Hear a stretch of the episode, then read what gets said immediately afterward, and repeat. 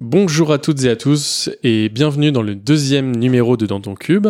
Donc comme la dernière fois nous allons parler euh, de Kubernetes, nous allons parler vraiment techniquement de Kubernetes.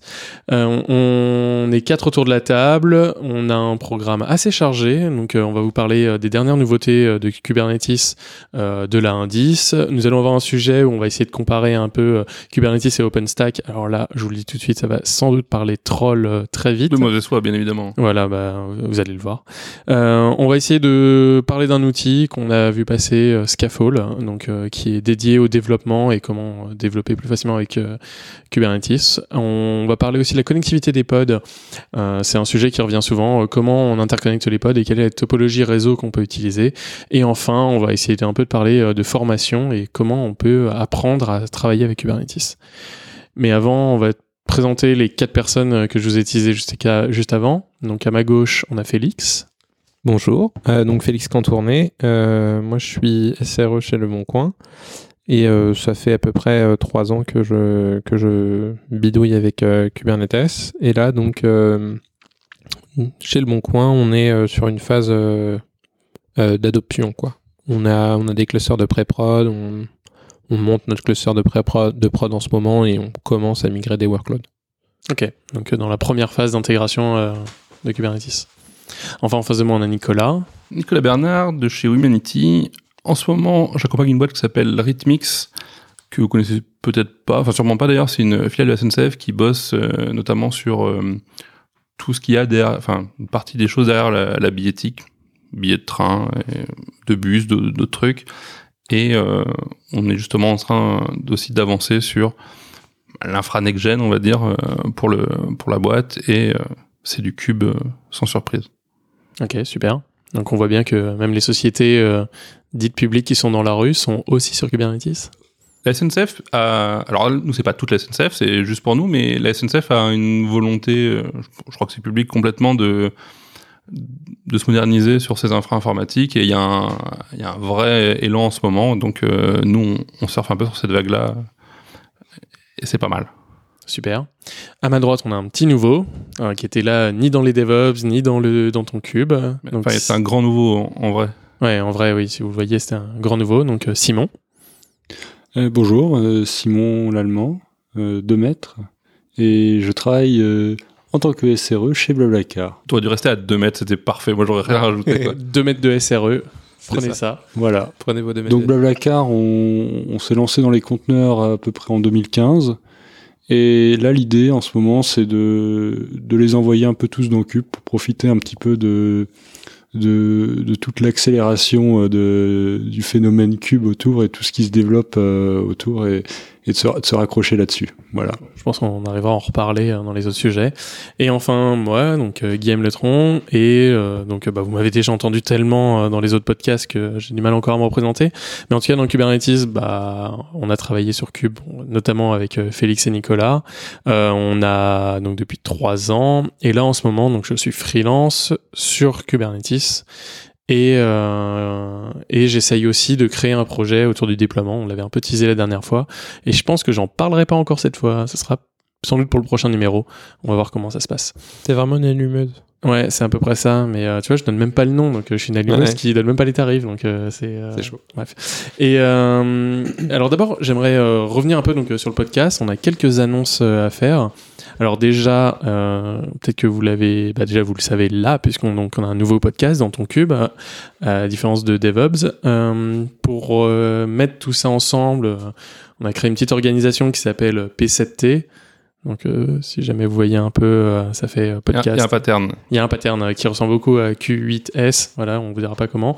Mais voilà, donc P7T.tech. K8S, hein. Q8S, c'est sûrement. Oui, oui c'est ça. Oui, bon, on, l'a compris. Et euh, après, au sur de ça, donc euh, on a surtout euh, les trucs assez cool pour ceux qui nous le demandaient depuis longtemps. On a un vrai RSS, pas un truc sorti de SoundCloud sans les sans tout dedans. Donc il y a un vrai RSS qui marche super bien. Si vous jamais vous avez un outil pour euh, lire euh, proprement vos podcasts, ça marchera super bien. C'est hébergé par pipa.io. Voilà, je suis un peu de pub. Je suis même pas payé. En plus, c'est moi qui paye. Ouais, il faudrait que je regarde ça. Et euh, on est même à l'heure actuelle sur Deezer. Donc, vous pouvez même aller sur Deezer. Vous nous trouverez. le podcast sera, sera bien intégré. Donc c'est plutôt cool. Et je vous dirai quand on sera sur iTunes, mais normalement ça devrait être dans pas longtemps. Si t'as un vrai flux RSS, ça devrait aller vite derrière, ouais. Normalement c'est c'est la demande est faite en fait. Donc ça arrivera, mais je peux pas. Je pensais que ça arriverait euh, là pour maintenant, mais euh, mais je peux pas le dire encore. Mais normalement ça devrait arriver. Voilà un peu pour toutes les annonces. Euh, N'hésitez pas si vous voulez euh, participer. N'hésitez pas si vous avez des sujets, des questions, des choses dont on pourrait répondre euh, pendant le podcast.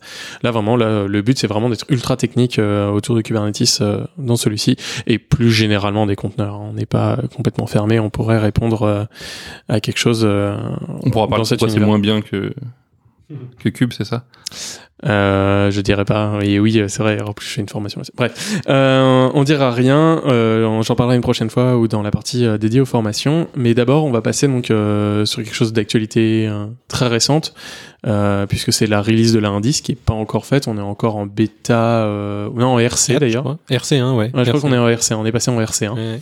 Mais euh, voilà, on a un peu envie de vous dire euh, qu'est-ce qu'il y a euh, comme nouveauté dans la dans la release indice. Et c'est Nicolas qui va vous teaser un peu sur ce qu'il a vu euh, comme truc cool. Il y a pas mal de trucs intéressants. Il y a des choses orientées euh, déploiement. C'est vrai qu'en en parallèle des features, il y a toujours des choses euh, orientées euh, infra, bootstrapping, euh, Ops, un peu. Ops, voilà, parce que finalement, c'est toujours pas un projet qui est trivial à déployer. Euh, Il y a des choses. euh, alors, on va y aller, on va pas zoomer sur tous les trucs. hein. C'est vraiment pour donner une idée de ce qu'il y a dedans. Il y a des so- choses euh, dans le kubelet pour simplifier la configuration TLS. On peut euh, mutualiser un peu le, la, la diffusion et génération des, des certificats pour euh, Sachant que tous les composants ont des certificats entre eux, enfin en tout cas euh, pour pour ça. communiquer. Au fur et à mesure, ils obligent vraiment la moindre communication à se faire en TLS. Au tout début de Cube, il y avait des trucs assez ouverts. Maintenant, il faut mettre du TLS partout. Et ils simplifient un peu le, la- cette configuration. Enfin, comment on fait des certifs? Parce que c'est vrai que tout le monde n'est pas forcément taqué. Même s'il serait temps de s'y mettre parce que tout le moindre truc avec des API maintenant, euh, HTTP2 déjà, enfin HTTP2, puis même, euh, même tous là- les trucs internes, quoi. Tout le monde demande de mettre des certificats partout et c'est vraiment une très bonne idée, une très bonne pratique. Là, c'est de l'authentification mutuelle en plus. Là, c'est dans les deux sens, voilà. Euh, ils ont fait des choses euh, niveau sécurité. Typiquement, euh, les nodes pourront. Ils avaient des accès un peu open bar à l'API en mode ils- avaient le droit de demander des trucs de nodes, mais de tous les nodes. Potentiellement, demain, ils pourront être restreints que à eux-mêmes, ce qui est assez logique. Ce qui va sûrement ouvrir la voie à des choses euh, un peu plus sympas pour faire du multi-tenant, euh, des trucs comme ça. Enfin, j'ai pas d'idée précise en tête, de précis en tête, mais pour la sécu c'est bon et ça évitera des blagues. Peut-être s'il y a des escapes euh, sur un sur un on pourra moins savoir de choses ou je sais pas. Niveau réseau, de manière générale, il y a des trucs vraiment très sympas. Euh, les kubelets par exemple pourront configurer, le resolve.conf de, de leur node. Il y a des use cases où c'est intéressant de pouvoir toucher à la conf réseau qui est dessous de manière euh, centralisée. Il y a un truc qui est vachement bien, c'est euh, la notion de topologie awareness. Si vous faites des choses euh, d'un point de vue fédération ou en tout cas qu'il y a des que tous vos, vos nodes sont pas juste euh, des serveurs physiques du, du même rack, de la même armoire, qu'il y a une notion géographique, euh, il y aura une notion de savoir qui est-ce qui est prêt ou moins prêt et de privilégier des routes réseau euh, plus courtes, plus rapides, donc avec moins de latence. Euh, ça veut ou dire pour de la achat dans l'autre sens, euh, essayer d'être le plus prédé sur ton cluster, euh, dans ton DC. Il, Ou... il me semble que ça, ça existe déjà plus ou moins sur le scheduling. Donc Là, c'est existe niveau scheduling. Là, c'est vraiment le truc va te découvrir en mesurant euh, ce qui passe, voir ce- qu'est-ce qui est loin, qu'est-ce qui est prêt. Un peu comme faisait. euh, Ah, c'est carrément de la tomographie à la consule euh, 0.8 ou un truc comme ça? alors, je pensais à ça, mais c'est vrai que j'ai pas eu le mot tomographie, donc peut-être qu'il faut le dire soi-même. Mais en tout cas, euh, il y a une notion de topologie awareness pour savoir qu'est-ce qui est prêt ou loin. Je sais pas s'il le découvre lui-même ou pas. Peut-être que. Ouais, d'accord. ok. C'est peut-être déclaratif, mais Mais au moins, on pourra privilégier des, chemins euh, par rapport à d'autres. Et je pense que ça veut dire qu'ils veulent commencer à adresser les use cases à base de gens qui ont des gros clusters euh, un petit peu. euh, il y, avait déjà un truc. euh, il, me semble qu'il y avait déjà un, concept de pouvoir euh, avoir ton kube proxy qui, euh, quand tu l'utilises comme load balancer, qui euh, privilégie les pods locaux. Ça, c'était peut-être facile à faire automatiquement en même temps. Ça, je crois qu'il trichait parce qu'il pouvait le déléguer à IPTable ou je sais plus quoi. Enfin, il y avait, une- ouais, je crois qu'il me semble qu'il y avait déjà un truc comme ça. Je pense qu'il il trichait, mais il utilisait le CIDR du. Oui, mais après, euh, si jamais tu dois aller taper dans un pod distant, c'est vrai que tu préférerais taper dans celui qui est dans ton rack ou celui qui est à côté Ah de oui, toi plutôt que d'aller euh, à l'autre bout de ton DC pour aller choper une ressource en plus. Ouais, non, mais je- j'entends que ce soit hyper. euh, Bon, après, il faudra peut-être euh, aller voir, euh, aller voir euh, peut-être euh, cette feature-là si jamais elle vous intéresse. Ouais. hein. Il y a un truc vraiment intéressant qui est, qui est plus dans le réseau, qui est euh, côté API. API, c'est, euh, on sent vraiment qu'il y a un élan sur les, euh, les webbooks internes pour faire de l'admission ou de la validation. Et là, il y a des nouveaux types de validateurs qui sont hébergeables directement à l'intérieur du, du cluster. Euh, donc en l'occurrence, c'est l'autoriseur webbook. Donc on va pouvoir euh, faire de la, de la sécu en mode euh, je passe pas un flag à un, un binaire Go euh, de Kubernetes à base de je déploie un truc custom à moi et je le configure quand je veux, je le touche quand je veux. Euh, on va pouvoir euh, faire de plus en plus de sécu à base de voilà de petits euh, con- contrôleurs ou autoriseurs self-hébergés dans le cluster. Et on va commencer à faire des, vrais trucs d'un point de vue sécurisé, d'un point de vue sécurité. Et encore une fois, peut-être d'un point de vue multi-tenant, on a plus d'outils pour faire des choses un peu bien. Il y a un truc super intéressant côté stockage, c'est que c'est un peu la jungle, la gestion du code des plugins stockage. Et là, ils vont, ils vont les séparer du, du repo euh, central. Donc, ils vont pouvoir vivre leur propre vie. Et on sait que c'était vraiment un des aspects où c'était un peu le, le bordel, la gestion, la, la, la gouvernance. Chacun mettait un peu son, ce qu'il voulait. euh, ouais, il y avait genre euh, 25 ou je sais pas combien de back-end. Et en plus, c'était fourbe un peu parce que du coup, euh, les gens qui étaient rentrés euh, suffisamment tôt, comme ils étaient déjà là, on, leur demandait pas de partir. Mais euh, du coup, euh, il y avait aussi les, les éventuels nouveaux qui, euh, qui eux avaient besoin de démontrer que c'était logique qu'ils soient intégrés. Donc c'était, ça faisait un truc à deux vitesses qui était pas ouf. C'est la logique un peu qu'on avait eu le problème avec les cloud providers et avec justement le fait de retirer euh, la logique des cloud providers. Ça, je pense qu'on aura un sujet euh, là-dessus, euh, soit dans la, les gestions du déploiement, soit la, le jeu- la gestion de la, différence entre les clusters. Mais je Et- pense que ça sera pour la prochaine fois. Et du coup, ça veut dire que donc s'ils sortent tous les euh, providers euh, storage, ça veut dire qu'ils adoptent euh, CSI comme euh, comme interface d'intégration? Ouais, CSI il passe en bêta pour l'occasion, il me semble. D'accord. Donc ça on est en train de valider ce truc-là et on en profite pour faire euh, du ménage, enfin du ménage, du tri, du rangement côté GitHub. C'est intéressant. Sur les le st- stockage aussi, il y a je suis à moitié en anglais en français. Sur le stockage, il y a un, truc par rapport aux au volumes locaux. Euh, pendant, enfin jusqu'à maintenant, peu de choses près, c'était considéré comme euh, sale, interdit, en mode euh, bah, un pod logiquement peut être schedulé à n'importe quel moment euh, ailleurs, donc euh, c'est pas bien de dépendre euh, des disques durs du node euh, qui est en dessous. Sauf qu'en fait, euh, tout le monde veut le faire parce qu'il y a plein de cas où c'est pratique et où c'est pas grave et c'est mieux. Il y avait déjà une notion de monter un, un chemin du, de monter un, un chemin Un du, node ouais. dessous, voilà. Mais là, ils font des, des vrais volumes avec la vraie API des volumes locaux Ouais, ils font des PV locaux. ouais. ça. Donc euh, pourquoi pas, ça permettra de faire euh, de profiter, enfin avoir le use case de du disque dur local au node, mais euh, sans devoir le mettre euh, hard-codé euh, dans la fiche de déploiement. Là, ça sera un manifeste dédié au, au PV à côté, donc ça sera peut-être plus simple. Pour, pour des, déployer des un, éphémérales.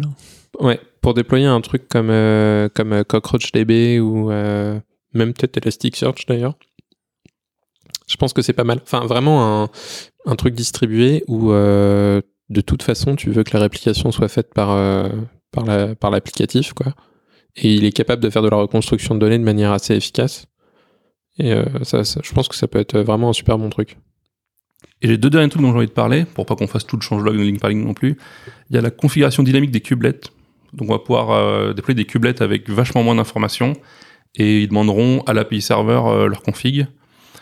Ce qui veut dire qu'on pourra la centraliser mieux, on pourra la changer en cours de route, elle sera propagée et ça devrait euh, simplifier. euh, C'est même possible d'ailleurs de les booter avec des configurations et si plus tard après ils récupèrent une nouvelle configuration, c'est ils se reload avec euh, avec ça. Donc on peut même le lancer avec une première configuration et la faire évoluer en cours de vie. Ouais, ça veut dire que si demain vous faites un cluster chez vous, euh, vous le déployez avec Ansible, bah, vous n'êtes pas obligé de mettre à jour forcément votre template euh, quand vous faites un, un changement. Ça peut être dicté par l'API serveur et euh, bah, c'est encore dans cette veine de simplifier un peu la création de cluster euh, soi-même. Pour les gens qui font du, bah, du cube de service, ils le verront pas, mais, pour tous ceux qui ont besoin de le faire eux-mêmes, c'est sympa. Et dernier truc dont je voulais parler, c'est les euh, conteneurs de debug.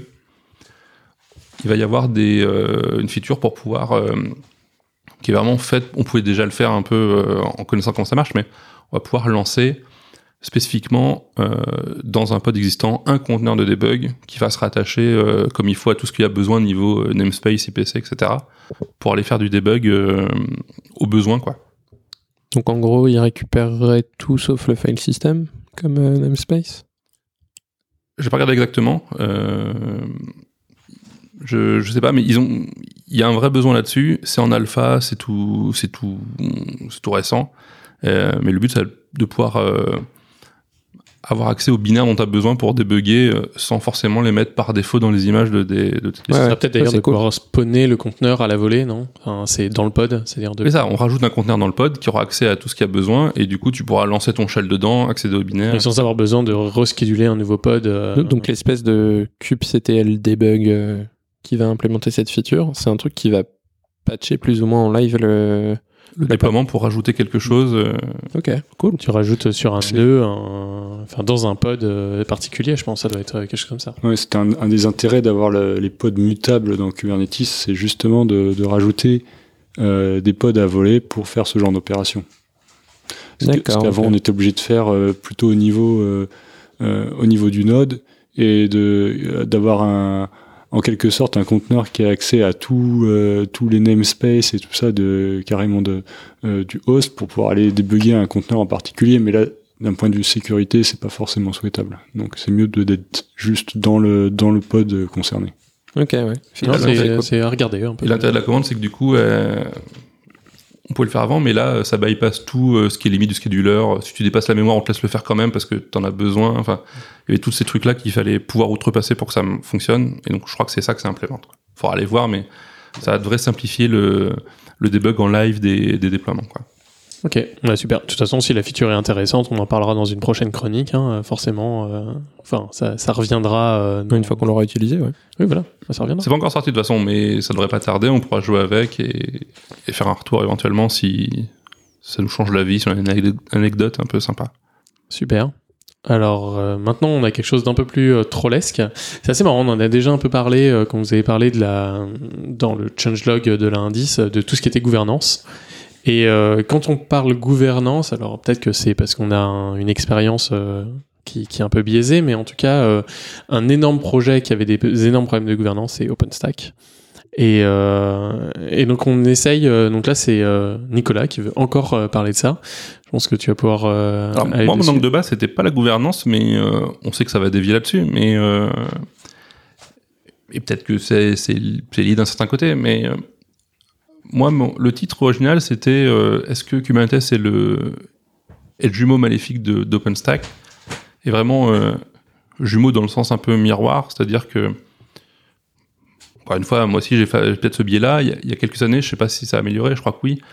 OpenStack avait la réputation d'être un truc fait par des devs avec un langage de dev pour des ops. Enfin, un truc fait par des devs avec un langage de dev, ouais, ok, et qui au final tombait dans les, sur les pieds euh, des ops, en gros. Oui. Mais ouais. pour faire pour faire des travaux initialement Le- euh, le- historiquement pas d'ops. Le client d'OpenStack, c'était des ops, c'était des, des gens qui montaient des infras, c'était pas des devs dans leur coin euh, qui avaient forcément intérêt à faire de l'OpenStack euh, avec tous les composants. Ouais, ce qui- d'ailleurs, entre parenthèses, c'est une tangente, je suis désolé, mais euh, c'est, je pense que tu as complètement raison, c'était le cas en pratique.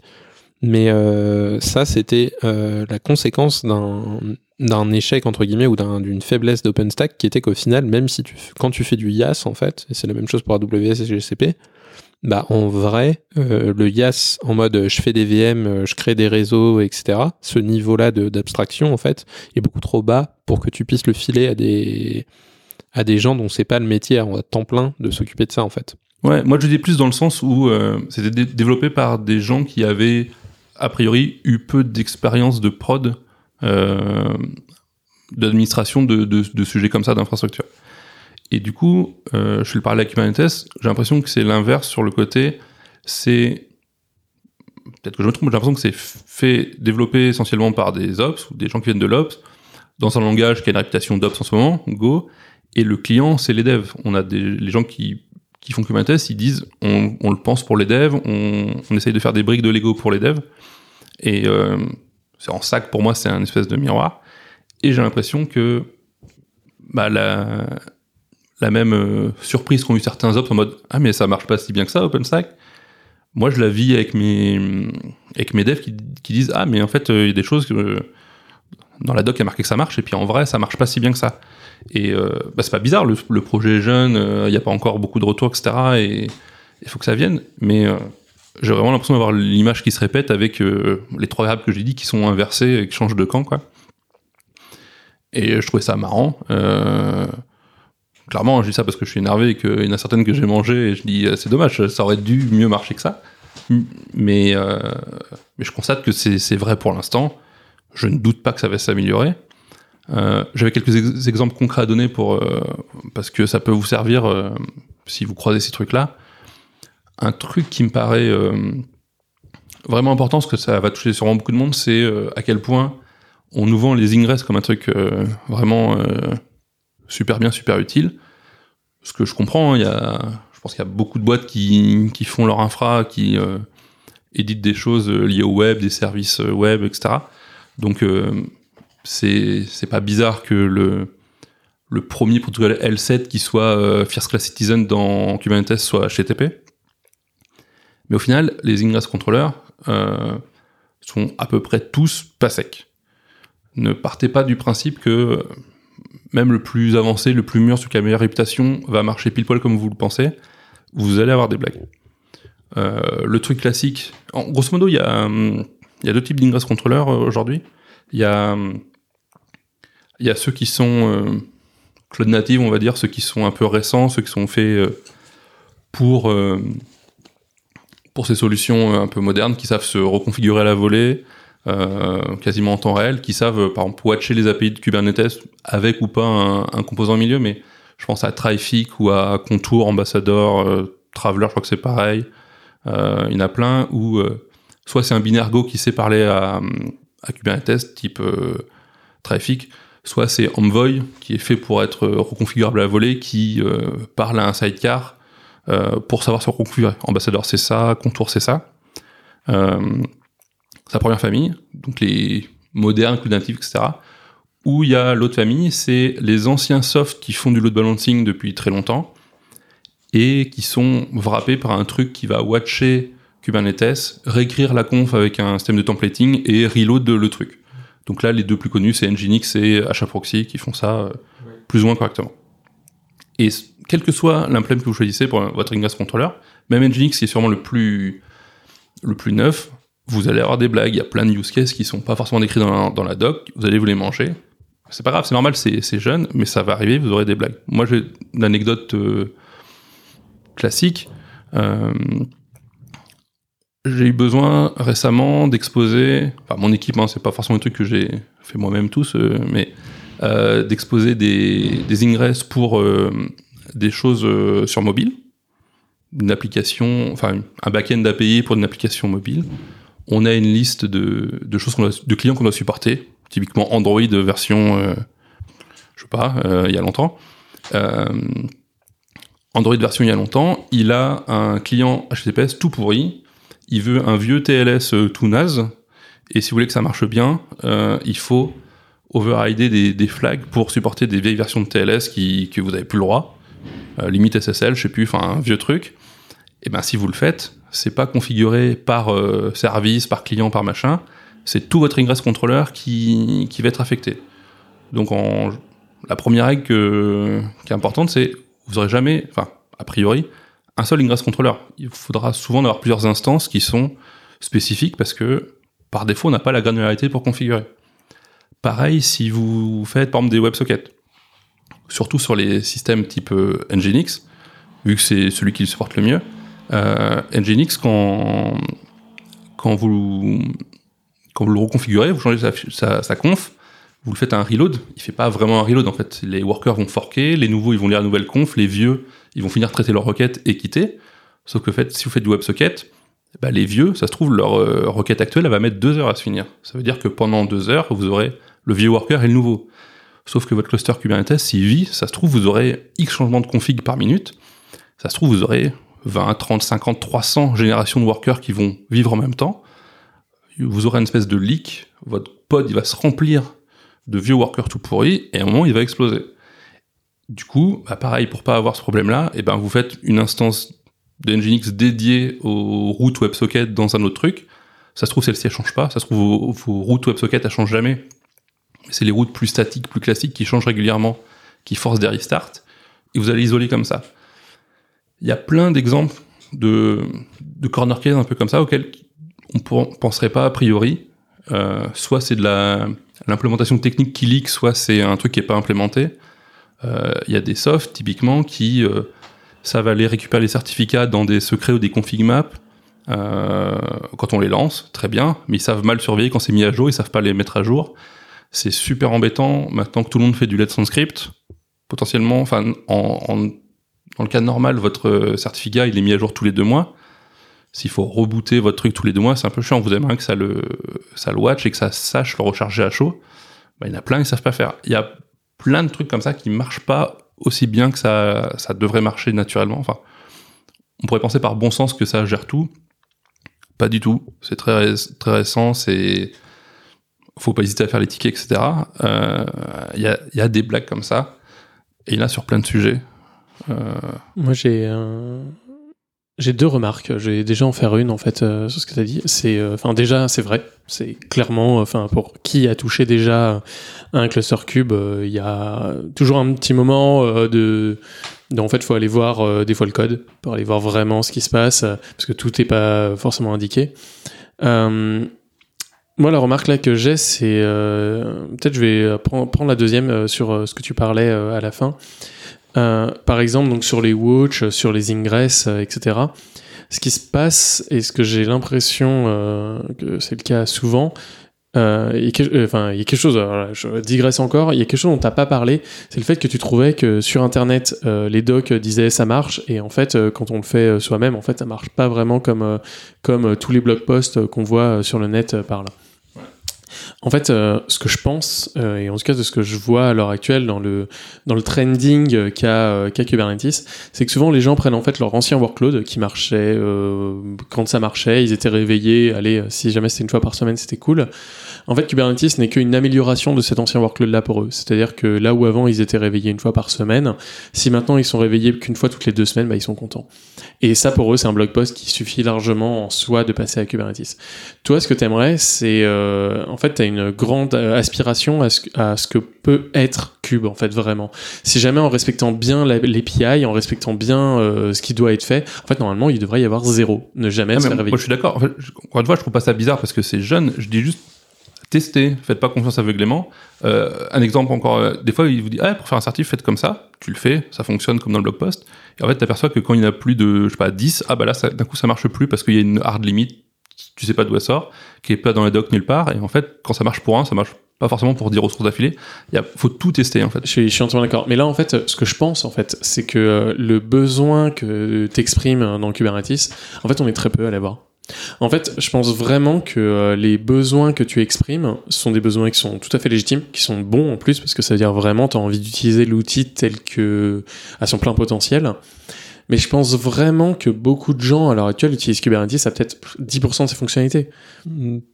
Enfin, c'est-à-dire, c'est-à-dire avec des fonctionnalités assez basiques. Euh, et donc, en fait, le besoin que toi t'exprimes, beaucoup de gens l'ont pas et ne le comprennent pas forcément. Ouais, ça veut pas dire que l'un, l'un ou l'autre est mauvais. C'est, c'est juste d'exprimer un peu euh, pourquoi on en entend moins parler ce que tu dis. Hein. Je, je, je, suis pas euh, archi convaincu par le dernier truc.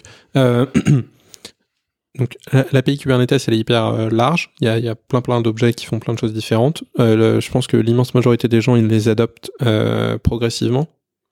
C'est-à-dire, euh, typiquement, euh, donc chez CloudWatch par exemple, grosso modo, on avait adopté euh, quatre objets, quoi. Déploiement, enfin, déploiement, service, pod. Config map, secret, les trucs. Enfin, c'est basique, ça va avec. Config map, on les utilisait pas parce qu'on avait notre config dans Consul. Oui, vrai. Réplica. Secret, on, ouais, enfin, donc voilà, réplica set, déploiement, pod et service. Point. Genre, on faisait pas d'ingress, on faisait pas de volume, ou, enfin, si on faisait des volumes, mais viteuf Et, euh, et donc en fait, on avait, euh, et, on a- et on avait prévu d'adopter progressivement la- l'API. C'est exactement pareil que ça se fait euh, chez le Bon Coin. Euh, on adopte progressivement les, les bouts. Et donc, euh, du coup, je suis d'accord qu'il y a plein de, enfin, il y a des objets qui sont un peu moins euh, first class citizen, euh, enfin, euh, qui sont moins génériques, moins utilisés par tout le monde, euh, qui ont, qui sont beaucoup plus euh, flous dans la doc et moins débroussaillés. Les ingress, j'ai l'impression que ça devient euh, utilisé par à peu près tout le monde. Enfin, genre chez le Bon Coin, on les utilise depuis le premier jour. Oui, mais depuis Donc le début, il n'y a pas d'implémentation standard. Depuis, Alors, euh, depuis, le début, il n'y a pas d'implémentation standard, ça je suis d'accord. Et c'est pour ça que je pense que tu as, raison. Je pense que c'est ça la raison euh, fondamentale. C'est que les ingress de. Les ingress first class, c'est les ingress qui sont fournis as a service par GCP et AWS. Et Et donc, même eux, il y a des blagues. Il y a des trucs que tu pourrais. En fait, Même moi, eux, il y a des blagues. Moi, mon sous-entendu, c'est faites pas confiance à votre bon sens, testez. Et même dans les. En tout cas, enfin, je les connais pas tous, mais euh, GKE, il y a des trucs qui marchent pas comme for- forcément comme on pourrait penser. Et c'était- Surtout, ils n'ont pas encore toutes les features euh, qui, euh, que qu'on pourrait vouloir sur un sur un ingress euh, euh, que- qu'on peut faire avec euh, Nginx ou autre, par exemple. C'est c'est peut-être ça justement ma deuxième remarque, c'était là-dessus, dont j'ai pas parlé, c'est la customisation en fait. Euh, à quel degré tu veux mettre ta customisation? Là, tu as eu un cas dont tu as parlé qui est très bien, qui est celui de pouvoir gérer une version ancienne qui gère sans doute, enfin qui a des trucs peut-être buggés, euh, des TLS buggés euh, que normalement t'as pas envie d'avoir en prod en fait. Ouais, là, c'est une contrainte du client. Ouais, voilà, non, mais c'est, je peux complètement comprendre. En fait, ce que je vois à l'heure actuelle dans Kubernetes, c'est sans doute que euh, l'implémentation doit marcher pour 90% des gens. Le problème, en fait, c'est qu'est-ce que tu fais de ces 10% Et 90% des gens, c'est peut-être, euh, en fait, euh, c'est 90% des usages, et en fait, il y a tout le temps 10% pour tout le monde qui est chiant. C'est pas 90% même des clients, c'est C'est 90%. pas 90% des gens, c'est 90% des use cases. voilà, des 90% des use cases.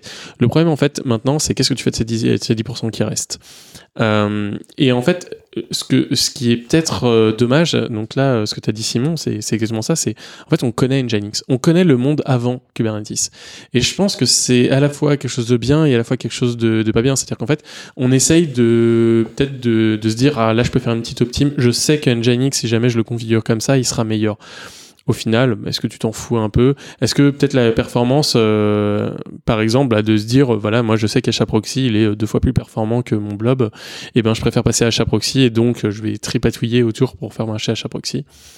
C'est probablement surtout une question de temps, hein, le, le temps que justement tous ces petits corner cases ou tous ces, ces petites euh, améliorations que on, on avait réussi à intégrer dans les dans les softwares qu'on utilisait avant pour faire euh, pour faire tout ça, et ben le temps qu'on se dise bah ça y est maintenant il faut qu'on réussisse à mettre à, à faire tenir ça euh, euh, dans Kubernetes parce que maintenant on voudrait gérer tout avec Kubernetes pour pour se simplifier la vie. Ouais, parce que je peux te dire que les euh, 3500 lignes de configuration à chaque proxy euh, chez nous, euh, pour les porter sur les ingress controllers, ça va être un peu un peu. Ah mais ça va être, euh, ça va être au fur et à mesure. Mais en fait, là, ce que je veux dire, c'est peut-être là où avant tu avais 3 HAProxy, si maintenant tu as 25 euh, un ingress autre mais qui se déploie tout seul, c'est pas, pas, forcément très grave. Non, mais ça c'est bien, mais le, le c'est juste ça en fait, dans les petites optimes qu'on mettait. Non, mais là, quand, tu- quand tu parles d'optime, je pense pas que ce soit le voilà, débat. c'est- pas un problème de, de perf, c'est un problème de, de nombre de configurations différentes. Puis ça va être le petit bout de l'UA que vas devoir mettre pour le business directement sur l'autre balancer.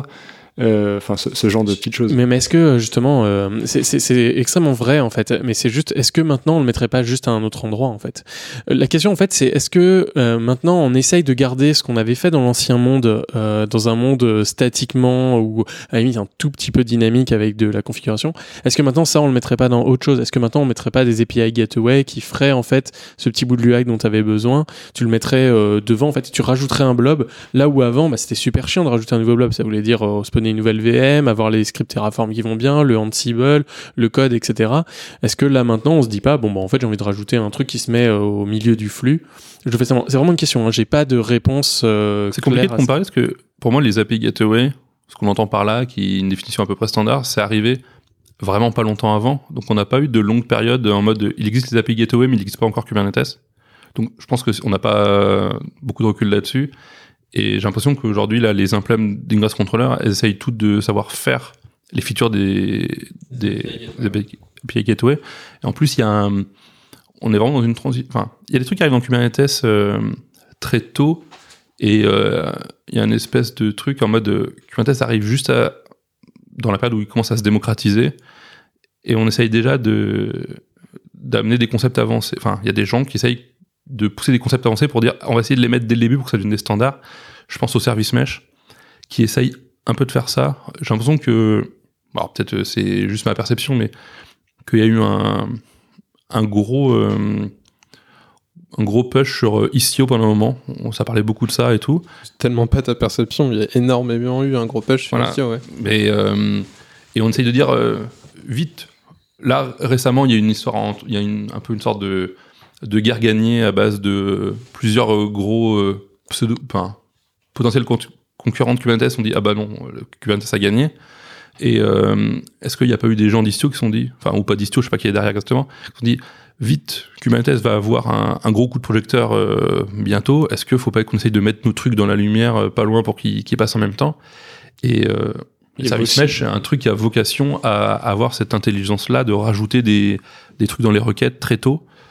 Euh, Ouais, mais C'était aussi dans un- parce qu'il y avait un, gros trou dans la raquette à ce niveau-là qui obligeait à faire tout ce travail qui est fait euh, par le service mesh au niveau applicatif.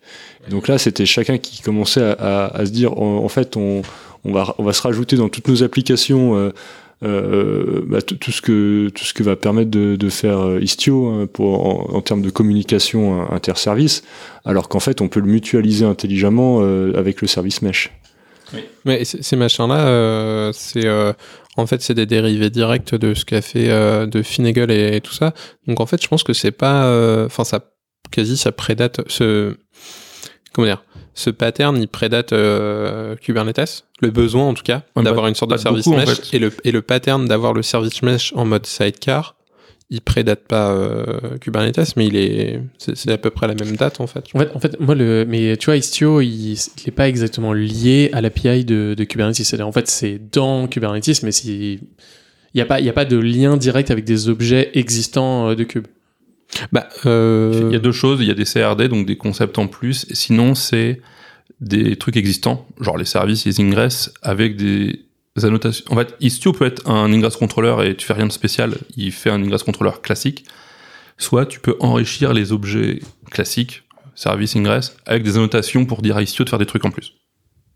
C'est voilà. En fait, donc euh, là, c'est bien, on a un peu la réponse à ça. C'est qu'en fait, euh, peut-être tous les petites custos dont on a besoin, c'est juste il faut euh, que ça se fasse et que les ingress un peu apprennent à faire des annotations. Enfin, en fait, on a tout ce qu'il faut pour le faire. Ouais, mais moi encore une fois, je c'est pas un reproche, c'est en mode tiens, c'est bizarre, on a les mêmes problèmes de jeunesse que OpenStack, c'est en mode euh, ça arrive juste, bah on découvre un peu ça reste assez récent. Et surtout les tous les ingress contrôleurs dont je parle, ils sont pas tous euh, nés il y a X années en même temps que Ku- Kubernetes, certains sont sont apparus il y a pas longtemps. Contour par exemple, c'est assez récent, c'est Ptio qui a décidé de faire un, un truc, c'est assez récent.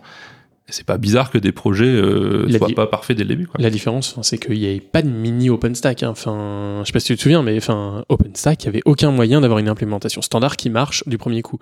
Là où Kubernetes, il y a au moins quelque chose quand tu l'installes, il marche. Le problème même qu'on avait avec Kubernetes, c'est que même les trucs les plus standards de base qui devraient, devraient marcher dès le début ne marchaient pas du fait non, tu de... d'OpenStack là, mais ouais. Ouais, de- d'OpenStack ne marchait pas du fait d'une euh, Mm.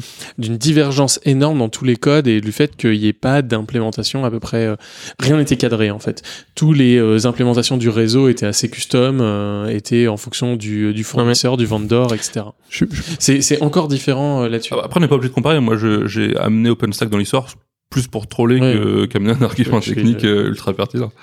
Je crois que c'est ouais, c'est- c'est pas très fair de comparer les deux. Ça opère pas tout à fait au même niveau, mais mais euh, le tu veux passer?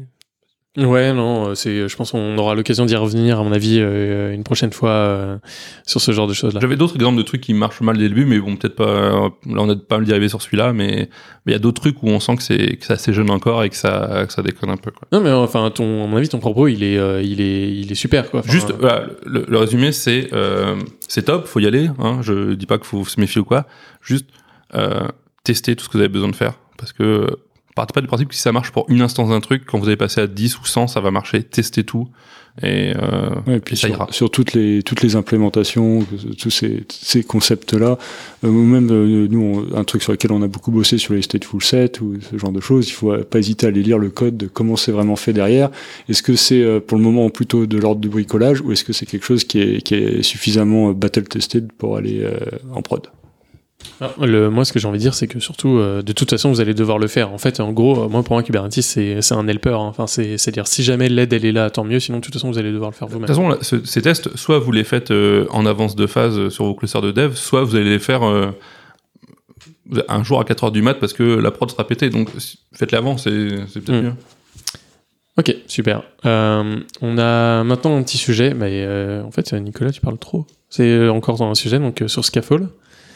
Et euh, C'est pas que je parle trop, c'est que c'est moi qui, qui, suis, qui me tiens au courant, donc c'est moi qui introduis les trucs. Allez c'est lui qui a introduit. Ok, on va garder ça. Mais euh, oui, non, mais euh, donc euh, là, tu avais un sujet sur euh, Scaffold, mais je crois même pas que Scaffold. Bah, en fait, Scaffold, c'est un. Je pense que c'est le plus visible euh, récemment. Il y a une. Il y a un- tout un groupe d'outils qui font plus ou moins la même chose, qui sont dédiés aux devs, qui vous permettent de bosser localement sur euh, du, du code source et euh, de rapidement pouvoir le déployer dans un contexte, en l'occurrence Kubernetes, euh, pour pouvoir itérer rapidement, voir si ça marche. Avant, potentiellement, vous bossez sur votre sur votre application, je prends le, PHP, bah, vous avez, quand vous faites votre CTRL S, vous pouvez faire F5 sur votre page à côté, vous pouvez voir tout de suite les modifs. Demain, vous bossez, le lendemain, vous bossez sur une application en Go, bon, faut la recompiler. Mais c'est pareil, on peut avoir un truc qui watch, qui va recompiler le binaire et le relancer. Euh, maintenant, il faut euh, potentiellement recompiler le binaire, re, rebuilder l'image Docker, la pousser dans une registry et euh, aller patcher un objet, un pod, un déploiement, whatever, pour mettre le nouveau tag de l'image que vous venez de rebuilder pour tester votre modif de code dans un contexte Kubernetes. Et ça, à la main, c'est pas ultra sexy à faire. Et donc, il y a tout un ensemble de projets qui se dédient à faire ça. C'est des trucs que vous lancez dans un, dans un onglet votre terminal euh, en background, qui vont watcher votre répertoire vous bossez, et quand ça bouge, ils font tout un tas de trucs pour euh, automatiser un redéploiement. Euh, je sais pas si c'est tout le temps bien de tester dans Cube parce que parfois c'est juste trop lent et vous n'avez pas besoin, mais quand vous en avez besoin, bah, c'est vachement pratique parce que à partir du moment où c'est automatisé, bah, comme d'hab, vous vous en servirez plus et vous ferez des itérations plus petites, etc. Et donc Scaffold est un euh, des projets qui sert à faire ça et il est backé par Google. On en a d'autres? Il y en a d'autres. Alors juste bah, alors pour expliquer rapidement le principe de Scaffold, pour expliquer les différences, Scaffold, euh, il y a un YAML que vous mettez a priori à la racine de votre repo. Vous lui filez euh, éventuellement un, un pattern à watcher. Peut-être de lui dire de, se- de regarder que vos modifs de code et pas votre README ou pas vos tests ou j'en sais rien comme vous voulez. Et dans ce YAML, vous lui dites comment redéployer. Donc en gros, vous lui dites quel est le Dockerfile à relancer euh, pour faire ça. Pour simplifier, moi je vous conseille de faire en sorte que le build de votre code source soit fait dans le Dockerfile en multistage euh, qui va bien. Vous lui dites quelle est la registry, s'il y a une, s'il y a une registry. C'est pas forcément le cas, on peut imaginer que euh, votre commande Docker locale pointe sur un node d'un cluster Kubernetes mononode pour simplifier la vie et pas avoir de registry intermédiaire. Et après vous lui dites comment upgrader le déploiement. Et là, lui, il est sympa parce qu'il sait le faire de plusieurs manières. Soit il sait patcher un manifeste existant. Donc en fait, vous lui filez le, un, YAML qui décrit votre déploiement. Euh, dedans, il y a éventuellement des placeholders pour remplacer le nom du tag ou le nom d'image, euh, whatever. Et lui, il va euh, faire la, le templating et faire un, un kubectl apply pour vous avec l'image que vous venez de builder. Soit vous pouvez même lui dire le déploiement, au lieu d'un manifeste directement local, c'est une charte Helm. Alors, elle peut être locale ou pas locale. Mais en gros, vous dites, bah voilà, tu me relances cette charte Helm en overriding telles values qui vont sûrement être le, notamment le tag que vous venez de builder. Donc euh, voilà, je regarde le code, je build l'image et je redéploie euh, kubectl ou euh, Helm. Un qui était qui a apparu bien avant, c'est Draft de Microsoft, il me semble. Euh, lui, je sais pas exactement comment il fonctionne. Il me semble que lui, on non, je confonds que t'as les présences. Lui, il, Ouais. fait, il fait pareil, il recompile, il, Il fait, il repousse. fait à peu près pareil. Ce qui est bien en plus, c'est qu'il reconnaît le, euh, le type de projet. Donc en fait, euh, il n'y a même pas besoin de décrire le YAML dont tu parlais. C'est vraiment, euh, tu, enfin, il détecte euh, quel est le euh, quel est le type de projet et il arrive euh, donc euh, Go, euh, PHP. euh, Ah oui, lui, il fait le. Dockerfile à ta place, c'est ça Il, Ouais, fait, il est- il fait le il Dockerfile, il fait magique, tout. Ouais, il- c'est de la grosse, grosse, grosse magie. Mais on du aime, coup, on n'aime euh, pas, mais euh, Ça fait penser un peu à Auto d'Ashicorp qu'ils ont abonné ra- rapidement parce qu'en fait euh, c'était bien pour les Hello World mais pas beaucoup plus. Il y en a un autre qui, a pas mal été mis en lumière euh, récemment, euh, qui est assez rigolo. Il fonctionne un peu différemment, qui s'appelle.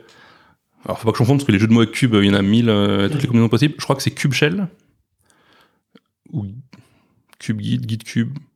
Bon, je sais plus. Euh, mais euh, je vais expliquer le, fonctionnement et vous, vous le verrez. Lui, il est assez rigolo. Vous lancez un, un truc dans votre cluster cube, un contrôleur euh, dédié. Je crois que c'est GitCube. Je suis quasiment sûr que c'est GitCube. Vous lancez un truc qui s'appelle euh, GitCube dans votre euh, dans votre euh, votre cluster cube. Vous allez déclarer un objet.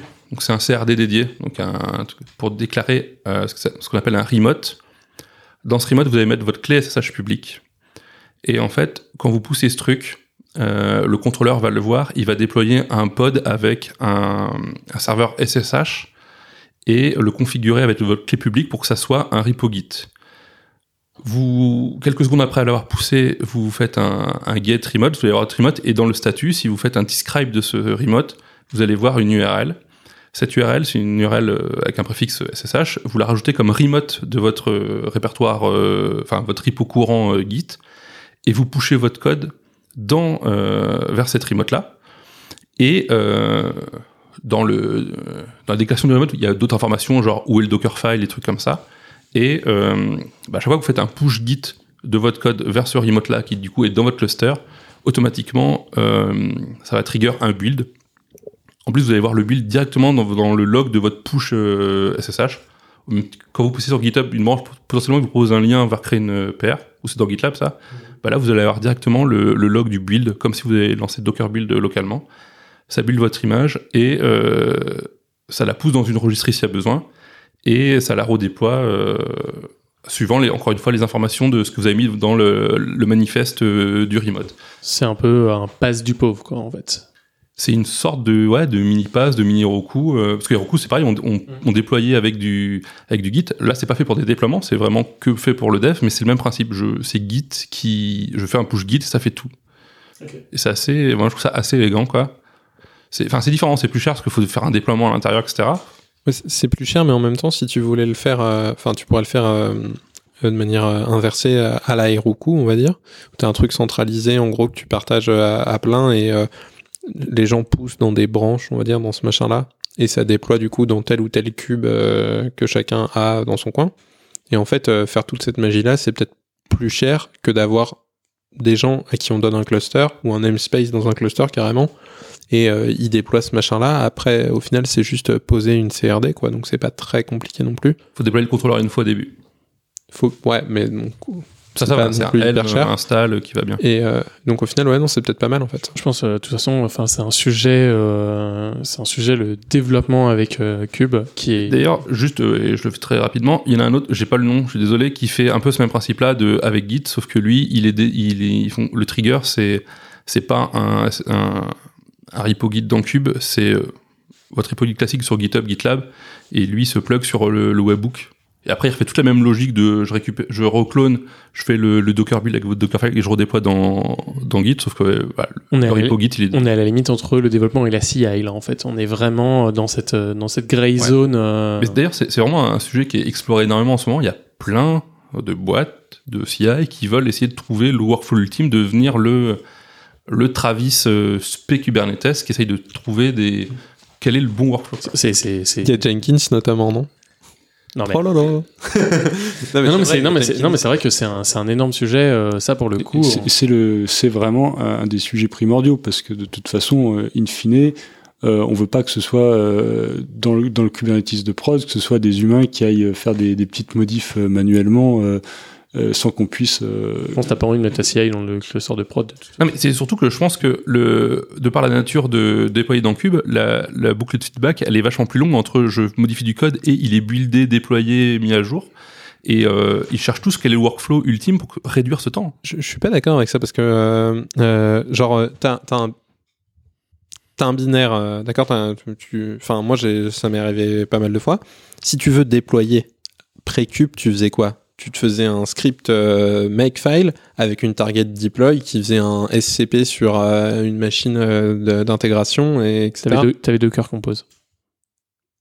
Oui, mais c'est pas pareil. rapide. Mais c'est pas pareil et c'est pas beaucoup plus rapide. C'est, ça restait euh, tout de même beaucoup. Mais enfin, c'est- c'est mieux. Je suis d'accord En avec fait, toi. c'est clairement mieux. c'est pour ça d'ailleurs que là, un gros développement qui est en train de faire euh, Docker, c'est de réussir à intégrer Docker Compose dans Kubernetes. C'est-à-dire. C'est déjà sur ma marche, machine, hein, oui, ils, ils, ils le pré- ils l'ont présenté dans pas mal de meet-up euh, ces derniers temps, donc euh, oui. Donc en fait, on est, on est dans cette espèce de chose-là. C'est-à-dire, Docker essaye de pousser le fait que le développeur a son Docker Compose et il arrive à pousser, à pousser le Docker Compose en prod globalement. Euh, et là, euh, les outils là qu'on est en- dont on est en train de parler, c'est un peu l'inverse. C'est on sait qu'on a Kubernetes en prod, et si on essayait de descendre ce Kubernetes le plus près possible du développeur, c'est deux logiques. euh, on verra là. J'ai une petite réponse pour Félix. Un truc qui potentiellement par rapport à avant rajoute une latence, c'est euh, si, alors je pense qu'il faut pas le faire du coup en dev, mais si tu as fait un vrai manifeste euh, comme il faut faire, euh, cacher et tout, si tu as une, euh, des probes pour la readiness ou la liveness, potentiellement tu redéploies, il faut attendre euh, 30 secondes avant que ton truc, tu, ton Oui, oui. F5 il marche quoi. Ça, je suis d'accord. Mais bon, voilà. Mais euh, en fait, euh, enfin, et puis, c'est sur quel sur quel euh, sur quel euh, euh, pour moi, ça- tu l'envoies, etc. Pour moi, ça pose vraiment une autre question qui est que, à mon avis, euh, dans un workflow de dev normal, tu dois pas obliger les gens à avoir besoin de Moi, déployer je, ouais, dans, je pense aussi. dans un Euh, truc. euh, je suis pas d'accord. Mais C'est c'est ce que, c'est ce que tous les gens qui font des microservices, euh, enfin, tous les gens qui font des microservices arrivent à cette conclusion à un moment, c'est que tu fais pas un Docker Compose avec 250 microservices. C'est débile. Ça juste pas marche. Si tu as besoin de tout le monde pour tester ton application, peut-être que ton- tes abstractions elles sont pas bonnes. Peut-être que ton archi, elle est mais nulle. là, je suis d'accord, mais t'as peut-être besoin Moi, de tu- quelques composants. Ouais, quel- Tu- mais euh, sinon, généralement, tu, as- dans un monde de services, tu vas juste te mettre d'accord sur les interfaces. Voilà. Et après, tu, une interface. euh, Tu testes, Non, mais je- tu testes les d'accord. interfaces. Je, et- suis- je suis entièrement d'accord, mais des fois, tu as besoin de les spawner, ou même des fois, tu as besoin de tester ton déploiement. Enfin, oui, pas, sur, sur des tests end-to-end, mais c'est pas des tests que tu vas runner. c'est un peu le DevOps, euh, c'est de réussir à avoir. En fait, si jamais tu es obligé d'avoir un Docker Compose pour, euh, pour le développement local, puis après, tu as des manifestes qui sont faits par quelqu'un d'autre, etc., forcément, il y a un moment ou un autre où ça va pas marcher. Oui, mais c'est pour ça que je te dis, à mon avis, la solution, et c'est complètement hors sujet avec ce qu'on est en train de discuter, mais désolé, mais la solution pour moi, c'est plutôt d'avoir une approche interface, comme dit euh, Simon, à savoir, euh, tu définis des interfaces en, en direct, en local, en dev, sur ta machine. Ce que tu testes, c'est est-ce que je valide mes interfaces Ah, mais je Et ça, tu peux le faire sans avoir un déploiement complexe. Je, suis entièrement d'accord, mais tu as forcément besoin peut-être euh, d'une base de données, euh, d'un truc comme ça, etc. Il y a d'autres choses, un Une Elasticsearch. base de données, ouais. T'as t'as besoin en fait de composants. J'ai pas dit tous les composants et j'ai jamais parlé. D'ailleurs, quand je dis il faut pousser en prod, euh, t'as rarement une boîte où il y a euh, tout un fichier qui décrit toute l'infrastructure. T'as un fichier qui décrit une équipe, qui décrit une feature team. Globalement, t'as un, fi- enfin t'as une infra par feature team et ça doit rester assez limité euh, normalement. Tu vois, genre je suis assez. Et là, Je on, voudrais que ce soit le cas, Ouais, mais je c'est pas sais. encore le cas. Même euh, la base, c'est discutable parce que normalement, si tu peux faire un push dans Cube, tu peux aussi faire un Cube port forward euh, pour l'avoir de, enfin, localement. C'est pas pareil. En fait, moi, je pense que c'est vraiment discutable d'avoir besoin de déployer dans Cube à chaque contrôle S. C'est pour ça que à chaque git, à chaque git push, c'est peut-être une euh, granularité plus Ouais, sympa parce que plus tu sympa, ouais. mets plus de modifs à chaque test. Ouais. Mais après, disons que ça soit légitime ou pas, j'ai l'impression qu'il y a, Il y a des gens qui le il y a des- qui ont décidé que c'était la guerre. Non mais Ouais. c'est non mais c'est c'est tr- non mais euh, on n'a pas parlé de téléprésence, on n'a pas parlé de plein d'autres choses. Euh, je pense qu'on aura un sujet dédié à ça la prochaine fois parce que c'est quelque chose de. Mais ce serait bien qu'on ait des développeurs parce que là malheureusement on est tous un peu trop ops. je euh, peux, je peux peut-être en ramener. ouais. Voilà, ce serait bien d'avoir ça pour On avoir connaît le tous, feedback, hein. euh, le feedback qu'on peut espérer. Mais euh, voilà, je pense que ce serait bien euh, quand on aura des développeurs euh, autour de la table Donc là, ce si vous voulez regarder un peu ces trucs-là, euh, Scaffold, qui s'écrit bizarrement, je crois que c'est un K à la place d'un C. donc GitCube, Draft. J'en ai vu encore un autre où on peut mettre en annotation des le- l'équivalent d'un YAML pour Google Cloud Builder.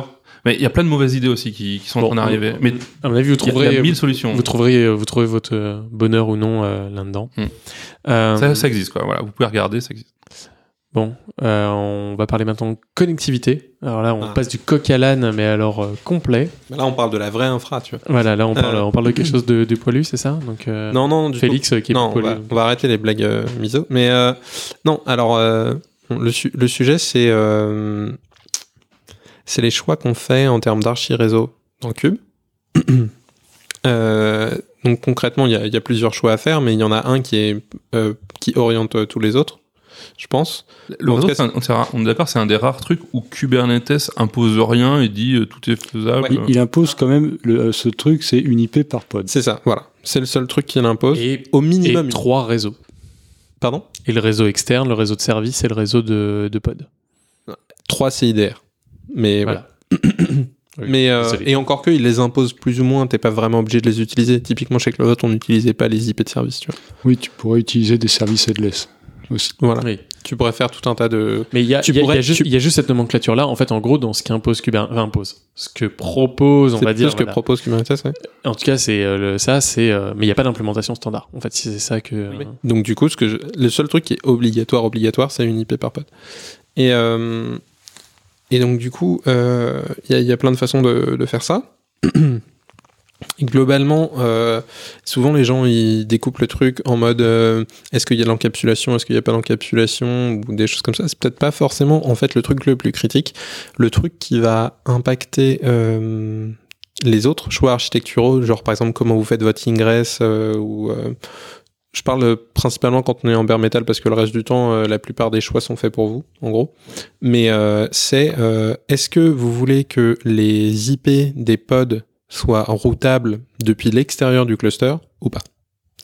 Donc typiquement, si vous êtes sur du bare metal, enfin on-prem, pas forcément sur bare metal, euh, si vous mettez, euh, vous avez votre cluster cube à l'intérieur de votre data center, vous avez d'autres infras à côté. Euh, si vous utilisez Calico pour faire euh, la connectivité entre les pods, et que vous le configurez Calico pour qu'il pire, pire en BGP avec euh, vos routeurs, par exemple, alors vous pouvez propager les routes qui mènent à vos pods dans tout le reste de votre infrastructure. Et donc typiquement avoir des VM ou euh, des machines physiques à, côté qui peuvent directement parler à vos pods. Et donc en fait, il n'y a plus de notion réelle d'ingress dans le cluster. Euh, donc ça, ça a l'avantage entre guillemets de euh, faire que euh, bah il y a pas beaucoup de il y a plein de choses qu'il n'y a pas besoin nécessairement de définir pour euh, fournir cette connectivité. Et ça ça offre un certain nombre de, libertés mais euh, ça peut aussi euh, du coup faire perdre l'o- l'occasion on va dire de ségréguer votre réseau correctement. C'est-à-dire que si vous prenez le l'option opposée qui est de pas avoir des IP routables avec un truc genre par exemple Flannel, euh, vous pouvez faire un peering mesh entre tous vos, tous, nœuds, ou même d'ailleurs avec Calico, vous pouvez le faire, hein, un peering mesh entre tous vos, tous vos nœuds Kubernetes, et donc tous les nœuds Kubernetes euh, ont toutes les, routes pour aller vers les IP de tous les pods, mais euh, depuis l'extérieur, c'est pas, pas joignable, ou si vous faites Weave ou n'importe, il y, a- il y a plein de solutions qui, qui fournissent ce Justement, à mon avis, là, euh, t'as- t'as dit un peu la situation. Alors moi, euh, clairement, euh, je vais tout de suite dire mon opinion. Je suis complètement contre euh, tout accès euh, des pods depuis l'extérieur, mais alors vraiment farouchement contre. C'est vraiment pas cachère. Euh, le problème, en fait, euh, là, et tu l'as dit, c'est en fait toutes les implémentations de Kubernetes implémentent le fait que les pods soient pas routables depuis l'extérieur. Hmm. Et il y en a Comment ça, tout bah, en fait, tout- toutes les implémentations de, de network font en sorte que les pods soient routables entre eux, mais pas à l'extérieur. Bah non, justement. Enfin, routable. Enfin, c'est-à-dire qu'un pod puisse communiquer avec un autre pod, mais qu'une VM extérieure au cluster ne puisse pas atteindre un pod. Bah, Calico, c'est pas le cas. par Non, mais Et, et Toutes- Google, toutes Google vient juste de sortir euh, aussi la, la feature d'IP alias pour que dans euh, GKE, euh, les, les pods puissent être accessibles depuis les VM de GCP, par donc, exemple. donc tu l'as bien dit, donc c'est quelque chose de nouveau. En fait, en gros, c'est des hacks. C'est-à-dire, c'est des choses qu'on a rajoutées récemment pour des usages et des gens qui en avaient besoin ou qui une- voulaient en avoir. Disons que c'est. Moi, je pense pas que ce soit aussi euh, ca- caricatural comme ça. Je pense que c'est simplement.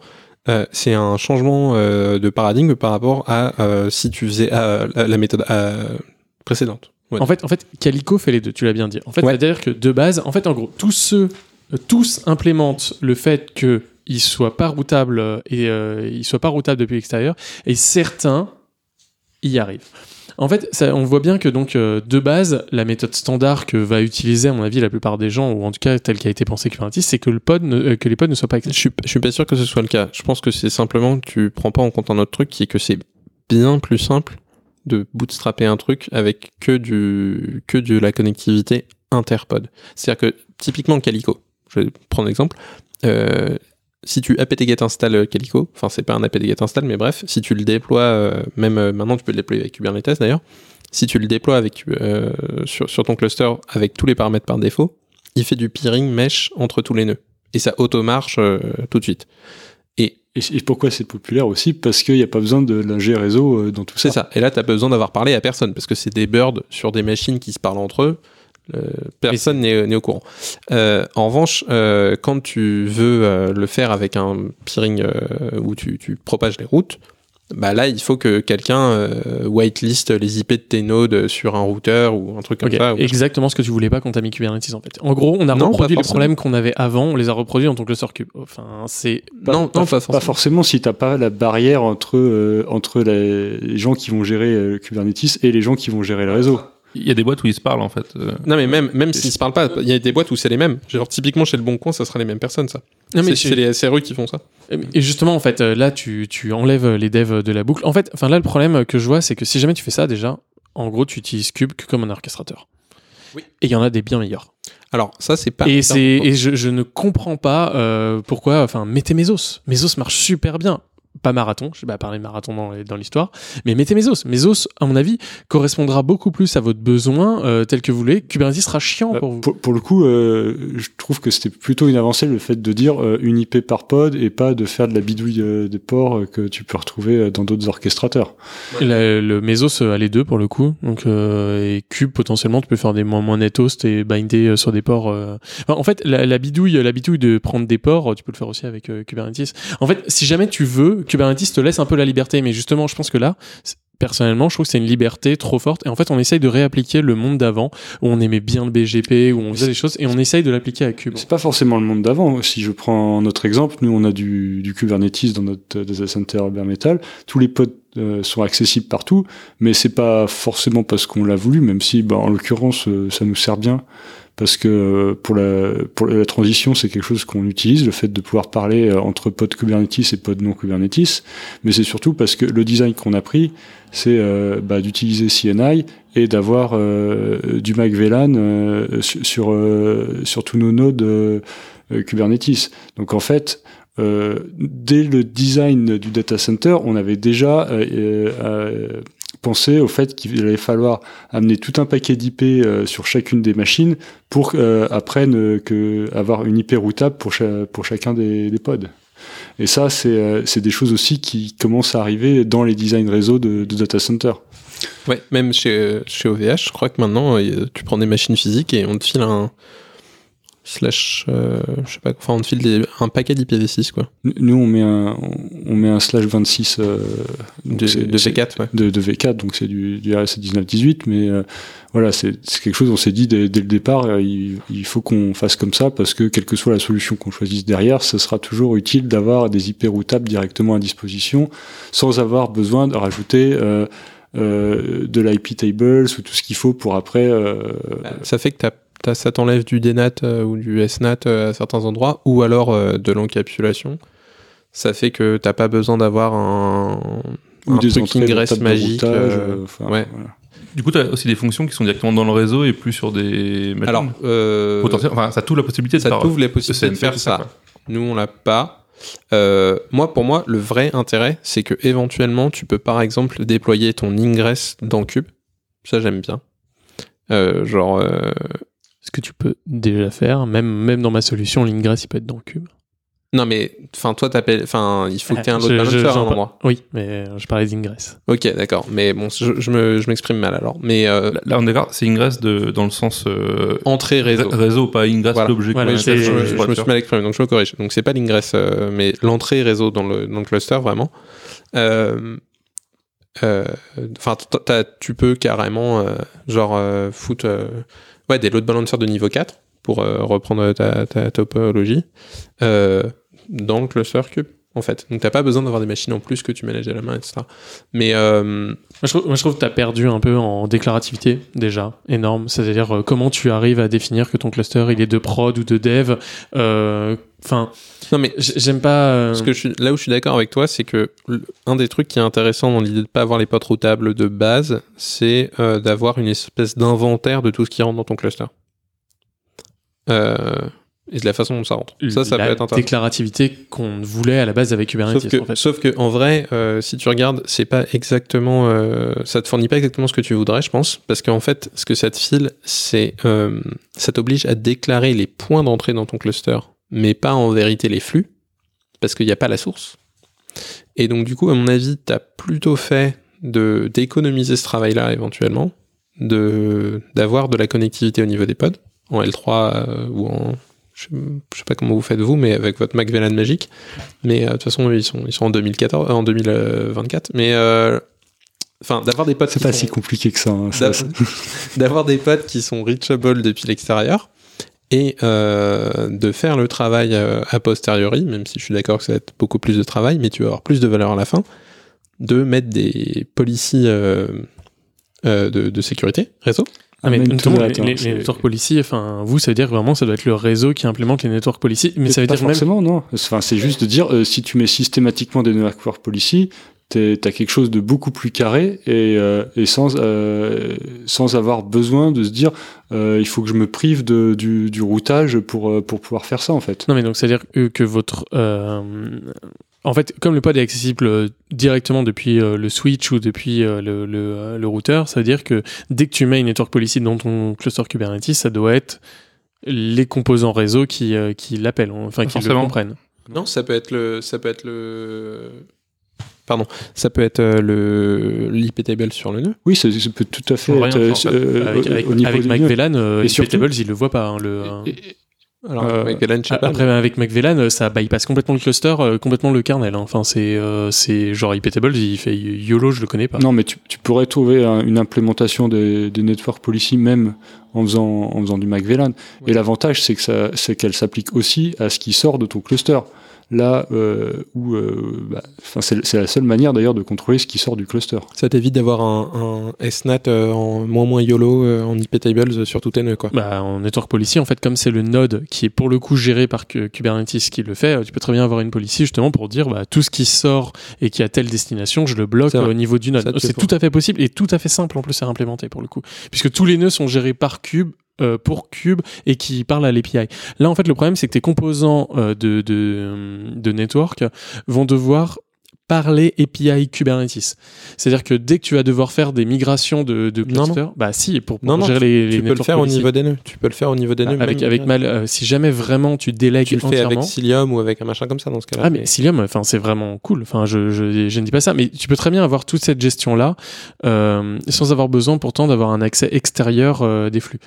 Euh, Tu peux, mais euh, genre typiquement, euh, enfin dans ce cas-là, tu vas, tu vas faire plus de taf à mon avis, parce que tu vas quand même devoir déclarer bah, le, explicitement. le problème, le problème, voilà, egress- tu as dit le truc, c'est à ton avis. Et en fait, le problème que j'ai euh, la plupart du temps avec ce genre d'implémentation là, c'est qu'à chaque fois que je les ai vus, ça a été de l'over-engineering. Ça veut dire que on l'a pas fait parce qu'on en avait besoin, on l'a fait parce que parce que ça avait l'air cool. Mais ça coûte, ça coûte que dalle hein, de faire la partie. euh, Enfin, ça coûte vraiment pas très cher euh, de faire la partie. euh, Enfin, tu vois, Simon lui, il l'a eu de façon gratos parce qu'il l'avait déjà fait avant. Et nous, au final, là, par exemple, le, le- ça a été discuté pendant quelques mois avant d'être fait chez chez Le Bon Coin. Et pourtant, on n'a pas une infrastructure réseau qu'on avait prévue pour ça à la base. Mais au final, euh, mettre les configurations pour pouvoir faire du peering BGP avec les routeurs euh, d'infrastructure qu'on a, ça coûte pas très cher. On verra, on verra sur l'avenir, euh, sur l'avenir là-dessus, puisqu'en plus là, je vais être confronté à peu près à la même chose dans pas longtemps. donc, oui, bah tu, euh, tu verras euh, le, le truc. Mais ferai- embrasse le BGP euh, qu'il aime, le BGP. J'ai pas de problème avec le BGP, euh, mais moi mon problème c'est euh, de vouloir euh, tout gérer son infra avec euh, avec BGP. C'est en fait euh, si jamais BGP sert à gérer le réseau interne du cluster cube, bah, c'est vraiment génial si jamais ça marche. Et euh, si jamais il faut avoir du BGP extérieur comme euh, comme euh, je disais tout à l'heure en off, c'est moi utiliser BGP pour annoncer les routes d'accès au cluster, c'est-à-dire en fait en gros bah, tous les nœuds avec les node ports euh, qui vont bien, enfin pour pouvoir vraiment bien y accéder.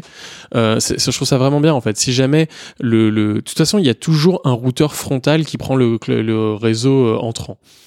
Euh, souvent en plus entre les équipes, je sais pas, il y a souvent des VLAN même qui isolent les différentes zones etc. Donc souvent tu es obligé de repasser par un routeur d'infrastructure entre tout ça. Enfin je sais pas suivant vos, infrastru- euh, vos infras, mais souvent c'est le cas. Donc en fait tu repasses par un routeur, euh, tu repasses par un routeur euh, central. Si jamais ce routeur là, juste lui, il sait comment aller taper sur le sur le cluster, enfin je sais pas. En plus, il y a un problème aussi quand vos pods ils sont routables, c'est-à-dire qu'en plus, c'est-à-dire que tout le monde doit connaître le service discovery interne à Kubernetes, ou alors c'est-à-dire que tu as exporté dans un autre service discovery un truc qui parle à. Kubernetes. Alors, ça, T'as un... un, t'as un double, t'as un double service discovery, ou alors tout le monde parle à ton à ton Kubernetes. C'est, enfin, je sais pas, pas du ça, tout. hein. c'est, ça, c'est un, pour le coup, bah, c'est ce que je disais en introduction de ce sujet. hein. À mon avis, choisir l'un ou l'autre, c'est le C'est- Donc c'est coûteux. Enfin, Je pense pas que ce soit la coûteux. première chose qu'il faut. Je dis pas que c'est la première chose qu'il faut faire. Peut-être que c'est la première, peut-être que c'est la dernière. Mais euh, ça, ça, la façon dont vous choisissez ce truc-là, ça va impacter comment vous faites le service discovery et comment vous faites le- l'en- l'entrée dans le cluster. Il faut, vraiment savoir vers quoi on, à quoi on s'engage quand on choisit euh, l'une ou l'autre des solutions. Et après, euh, je pense que bon, une fois qu'on qu'on sait où on met les pieds, on, on connaît les avantages et les inconvénients de. Regardez, regardez. Tant que ça reste cohérent, à mon avis, les deux Bah, moi, pour moi, regardez déjà ce que fait la communauté, quoi. Enfin, à l'heure actuelle, il y a quoi? Il y a 20 solutions qui font du réseau, il y en a deux qui arrivent à en faire, quoi. Enfin, je pense que la communauté et donc les bugs qui vont avec, euh, les futurs qui vont aller avec, clairement, vont pas dans ce sens-là. Oh, peut-être que je me trompe, hein, peut-être que là, d'un coup, va y avoir, tout le monde va se réveiller et tout le monde va faire, euh, va faire euh, de la connectivité externe. Mais clairement, la communauté en fait pas. Est-ce que c'est un bon indicateur? Parce que je pense qu'il y a peu de boîtes euh, qui lancent des, qui ont des VM ou quoi, qui font du BGP, euh, qui en faisaient avant. Enfin, Ah mais c'est c'est justement ça. Enfin, ce que je dis, c'est là tout à l'heure, tu as parlé. Tiens, je reviens donc sur le sujet que tu avais tout à l'heure. Tu disais qu'il y avait plein de trucs qui devaient marcher et en fait marchaient pas. Là, je pense que si jamais vous, alors là, c'est vraiment je pense. Hein, c'est genre j'ai rien pour l'acter. Si jamais vous partez dans cette solution euh, de, de pod extérieur, il va y avoir une tonne de choses qui vont juste pas marcher à cause de cette solution-là, qui aurait dû marcher autrement. Et c'est ça un peu mon problème, c'est que d'un coup vous. mais ça vient de BGP aussi, hein, parce que c'est jeune. Non, j'ai pas dit BGP, Non, j'ai c'est une- connectivité externe. J'ai Ouais. jamais parlé de BGP et euh, enfin je. Ouais, non, mais d'accord. on Je comprend ne, je ne parle pas de BGP Ouais, dans cette histoire. Mais en fait, je suis pas d'accord. euh, Enfin, je pense pas. Je, je crois pas qu'il y a plein de trucs et qu'il y a des trucs qui vont potentiellement pas marcher parce qu'au final, euh, t'as augmenté euh, l'ouverture. Donc c'est peu probable que ça casse des trucs. En revanche, ce que ça peut éventuellement faire, c'est qu'effectivement, tu vas perdre des bénéfices que tu aurais pu avoir euh, autrement. Ça, c'est ça, c'est C'est, pas impossible. on verra, on verra. Mais, euh, ça va dépendre de l'implémentation de ton réseau, de choses comme ça. Bon. C'est que si tu le fais aussi de manière non contrôlée que, et que et, et complètement anarchique, après tu, tu bypasses tout ce qui pourrait être load balancing, tu peux bypasser plein de choses comme ça, et, euh, et là tu peux arriver à, à avoir un certain nombre de problèmes.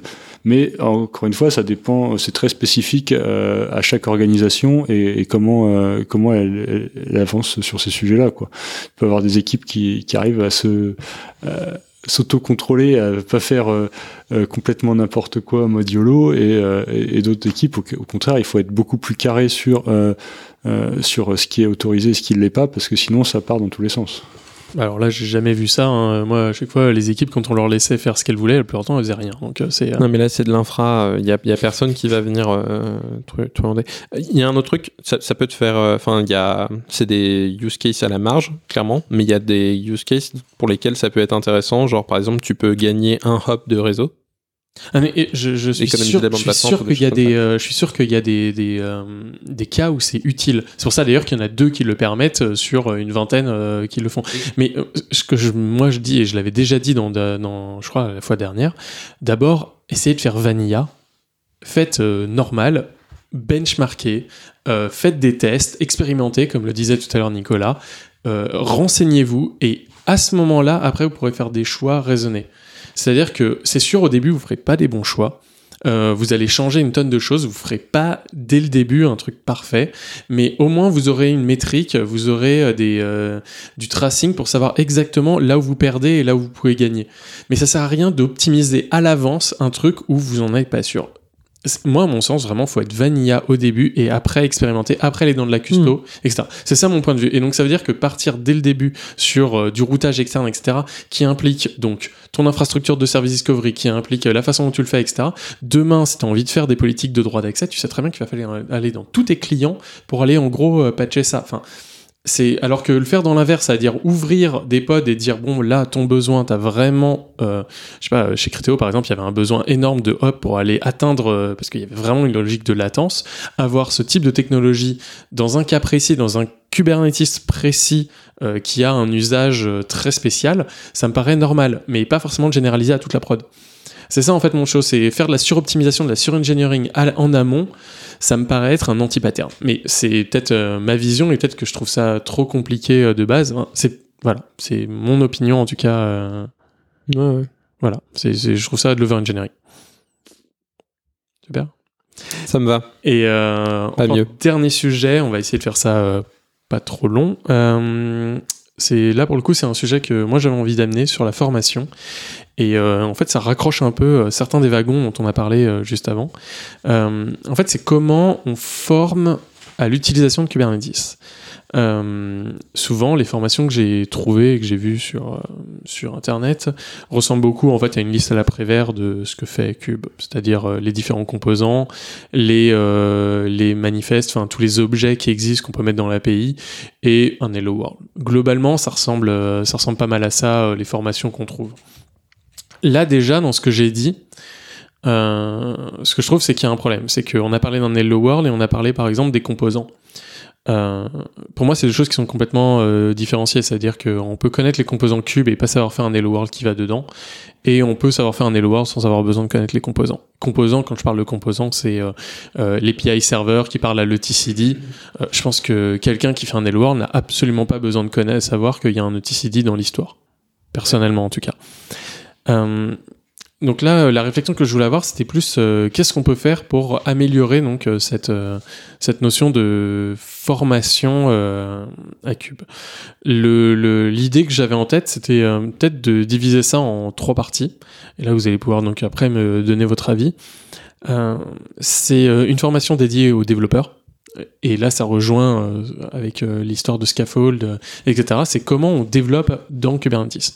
Ça peut être donc, bah, vous faites du Docker Compose et après vous allez, vous allez en prod. Enfin bref, ça dépend sans doute beaucoup du business, ça dépend beaucoup des technologies employées, ça dépend du contexte.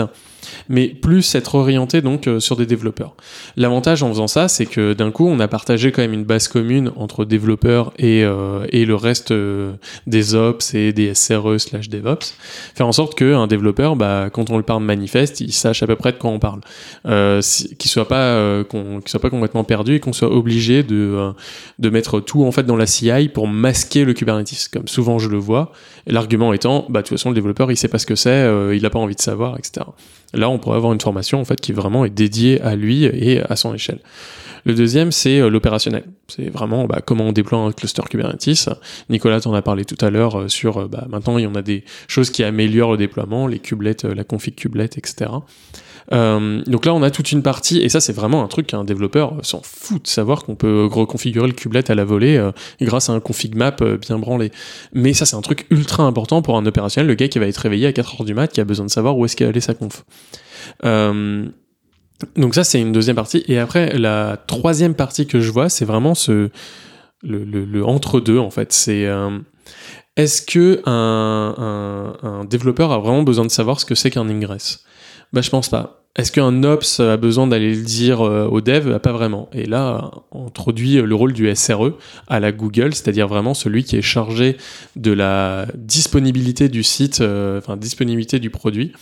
Et euh, donc à lui, on va pouvoir donner des euh, des, euh, des composants autres, enfin lui apprendre comment il peut utiliser Kubernetes pour augmenter sa, sa disponibilité, que ce soit via des volumes persistants, que ce soit en fait pouvoir lui apprendre plus tout ce contexte-là, là où un développeur, lui, ce qu'il veut juste, c'est que ces données soient écrites à un endroit. Là, le, le, SRE, lui, ce qu'il va vouloir savoir, c'est euh, bah, qu'est-ce que j'utilise comme type de volume, comment je déploie, euh, est-ce que je peux avoir un auto-scaling aussi, parce que un, SRE peut avoir ce rôle-là aussi, de diminuer le coût de son infrastructure à un moment donné, euh, etc., etc. Et je pense qu'on peut avoir quelque chose d'assez cool, un, un point aussi sur les développeurs auquel on, a, on en parle assez rarement, mais tout ce qui est la notion de cron, de job, en fait, à partir du moment où un développeur sait que ces composants-là sont disponibles euh, assez gratuitement en fait quand on a un Kubernetes, eh ben il va peut-être arrêter d'utiliser des composants internes à son code où il avait ses propres boucles euh, internes à son code pour faire des opérations euh, chronées. C'est un exemple. Et donc et donc en fait euh, là voilà, c'est ça moi là les les pistes que je vous dis, je sais pas ce que vous en pensez. Moi, moi, j'ai quelques pistes côté développeur parce que pour le coup c'est c'est un- une partie de mes semaines en ce moment, c'est de- d'aider des gens à monter euh, dans ce train-là. J'aime bien la métaphore avec les trains maintenant que je bosse chez la SNCF. Euh, Il y a plusieurs trucs moi, que j'ai remarqué qui, qui marchent ou marchent pas. Euh, les développeurs déjà, euh, faut leur, y a, quand tu dis faut leur expliquer euh, un manifeste, etc. Il y a deux choses, c'est-à-dire que il y a apprendre à faire des manifestes d'un côté, c'est utile de, je pense que les développeurs sachent écrire des manifestes, même s'ils sont pas euh, au taquet sur euh, les trucs un peu avancés euh, de tuning sur par exemple les annotations pour donner des, des instructions au scheduler, un truc comme ça.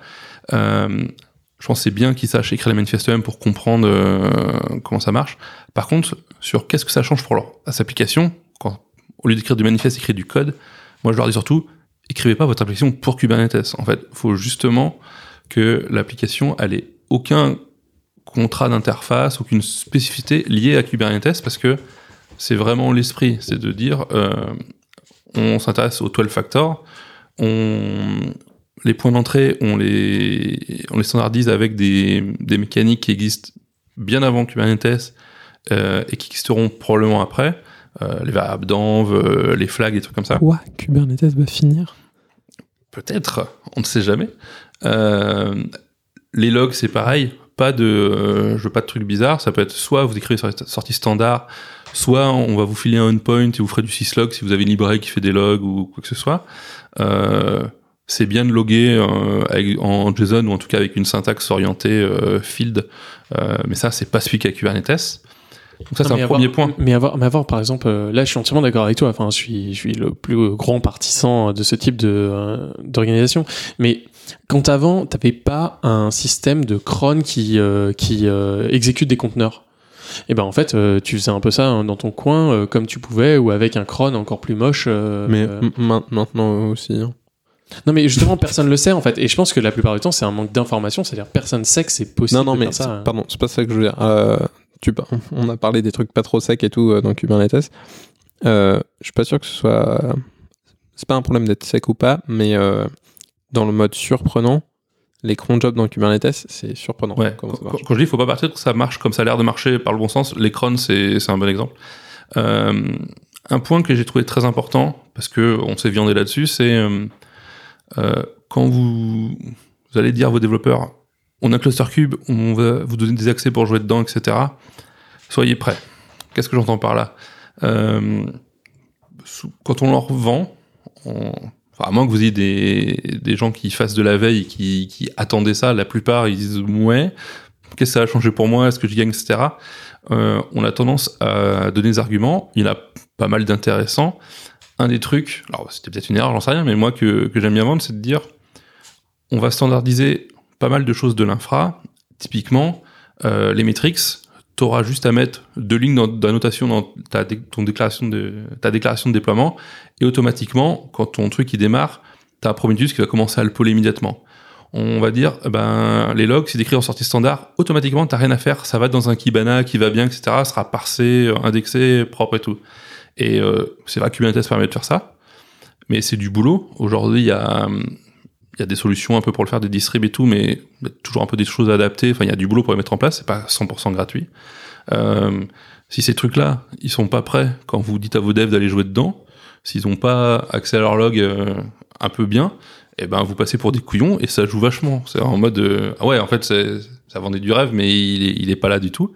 Et euh, bah, c'est bien de faire attention à ça. Je pense que c'est important de donner une bonne première impression. Il y a un, on peut avoir un wow effect avec Kubernetes. Regarde, t'as fait ton déploiement, je le déploie, ça marche bien, les logs ils apparaissent tout de suite, dans Grafana ça commence à bouger immédiatement, etc. Ça peut être, euh, on peut faire une super démo et, et quand ça marche bien, c'est, cool.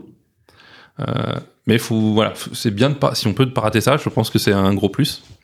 Et il y a un dernier point qui, qui pour moi est, est pas évident à faire. Euh, encore une fois, c'est d'expérience, c'est pas, il y a pas de, c'est pas super. Kubernetes euh, a un super système d'ACL avec les airbags. Donc sur le côté euh, autorisation, c'est pas mal. Côté authentification, il y a plusieurs mécanismes proposés.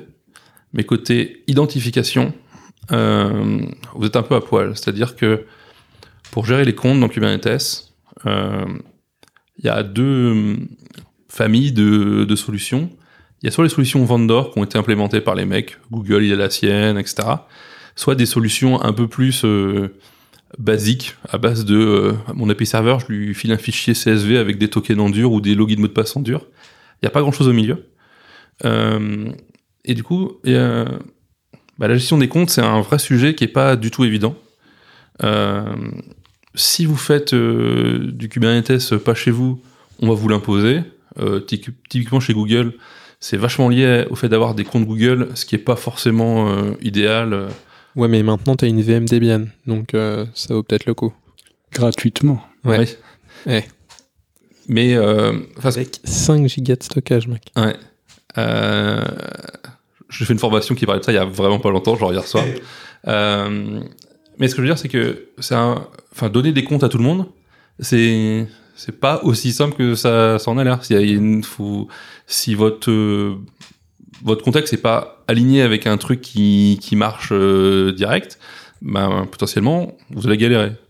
Alors, pour recentrer, euh, je suis entièrement d'accord avec toi, mais là, en fait, je parlais plus du... En fait, là, tu parles des problèmes qu'a Kubernetes. Là, c'est vraiment plus sur la notion de formation. Comment on fait pour faire en sorte que les gens... moi, ça, euh, ça, c'est des prérequis pour faire une formation euh, qui marche aussi, toi. Enfin, non, euh, alors oui, enfin, il faut que ça marche. Oui, enfin, c'est, c'est, euh, je suis- je, suis- je suis d'accord. Mais même, on pourrait avoir un truc où euh, on pourrait même quasiment enlever le wow effect pour des développeurs en gardant euh, la stricte moi, l'essentiel. C'est-à-dire de se dire, enfin, moi là, dans la desperation que j'avais, par exemple, il y a assez peu de wow effect pour un développeur. C'est-à-dire que partir du développeur pour essayer de faire en sorte que ce soit lui qui ait l'attraction, je crois pas que ce soit bien. Par contre, que le SRE et l'Ops soient, soient contents, sachant que le SRE est souvent, en tout cas, j'espère, un dev. Ah ouais, alors ouais, euh, je voulais revenir sur ton histoire là, parce que euh, plus, plus tu, tu le développes et moins je vois euh, le mapping euh, dev, SRE, ops euh, dans ton truc. Alors bon, les termes ne veulent rien dire, DevOps, SRE, machin, ça a été trop, euh, trop employé pour dire trop de choses différentes. Mais euh, donc les ops, je vois très bien, ok, ils opèrent le cluster. Donc eux, ils zonent le cluster, etc. Ceux qui le déploient, quand il est cassé, ceux qui le réparent. Ils mettent Je en comprends. place par exemple les volumes, euh, les volumes providers, je crois que c'est ça. Ouais, voilà, enfin bref, ils font, ils font tout, toute la, Le réseau, le réseau. Donc ils mettent du BGP partout et tout, parce Voilà. qu'ils sont sympas. Et parce qu'ils sont ops. voilà. Euh, et donc une fois que tout le BGP marche nickel et tout ça, machin, il y a les gens qui l'utilisent. Donc ça c'est la deuxième catégorie, c'est les users. Et euh, je comprends pas quelle est la troisième catégorie que tu as créée en fait. Bah en fait, euh, le SRE est un user, c'est juste, ça va être euh, celui qui va être euh, le lien, la passerelle justement entre. En fait, c'est celui qui va connaître le plus les petits détails d'implémentation de Kubernetes. C'est lui. Ça a l'air d'être un senior dev en fait, ton SRE. Ouais, c'est ça. Bah c'est SRE, enfin genre euh, purement et basiquement SRE euh, de chez Google quoi. Enfin. Hmm, je suis pas sûr parce que genre euh, c'est plus une sorte d'organisation. Mais Enfin bon bref, je Ah suis non, pas là pour- SRE, SRE, enfin si jamais t'avais écouté- avoir un- si jamais t'avais écouté euh, le numéro de DevOps, euh, des- t'étais là ou pas d'ailleurs? Mais oui, j'étais là. Bon bah alors. Mais mais je, enfin, je suis pas là pour avoir un débat. En fait, en fait vraiment, le, le, le SRE, en fait, moi, dans la notion, en fait, il peut y avoir des gens qui, qui, qui font partie des deux formations. Mais je pense qu'il y a plein de développeurs, par exemple, qui sont contre table de savoir qu'il faut déclarer des volumes de telle façon, ou euh, qu'il y a des ingress et qu'il y a des options bien spécifiques à mettre dedans, ou qu'il y a, euh, je sais pas encore, euh, j'avais, j'avais listé un peu euh, tous ces types de composants-là. C'est des composants extrêmement importants pour que ton application, elle soit euh, disponible qui sont euh, mais enfin qui sont là-bas si jamais tu les as pas dans ton cluster cube juste ça va Non merder. mais attends. c'est un intégrateur, ton SRE, là, j'ai l'impression. Non mais Exact- ouais, non, mais- exactement. Enfin, c'est. Non mais c'est- si tu, si tu reviens dans un, dans un truc plus 21e siècle, type... euh, Bon, j'arrête de troller. Non mais com- comment tu maries ça avec le DevOps en fait, ton histoire là? Bah, c'est exactement ça. En fait, le, le, en fait, le DevOps, à mon sens, c'est la définition claire des PI entre les deux et faire en sorte qu'il y ait un travail en commun. Euh, là, quand je parle de formation entre les trois, j'espère qu'après, quand ils vont travailler au quotidien, ils vont se parler entre eux. Une formation, ça n'empêche pas après le soir euh, que tu n'as pas le droit d'aller prendre un verre avec eux et à la pause café le lendemain euh, Donc tu travailles est- est-ce que je peux te suggérer Ouais, mais c'est le but. un renommage, tu vas me dire ce que tu en penses, qui serait donc tu as une catégorie qui est opérateur et après tu as une catégorie qui est user et une catégorie qui est super user ou user avancé. Bah, justement, en fait, c'est un peu ça la question euh, que je me posais. Est-ce que tu as vraiment envie que ce soit user avancé? Euh, Je sais pas, parce qu'en fait, il y a vraiment une logique. Par exemple, quand on parle des développeurs, il y a la logique de comment tu te déploies dedans. Enfin, moi, je vois, par exemple, si jamais il y avait ce type de formation, euh, ce qui m'intéresserait, c'est la logique du milieu.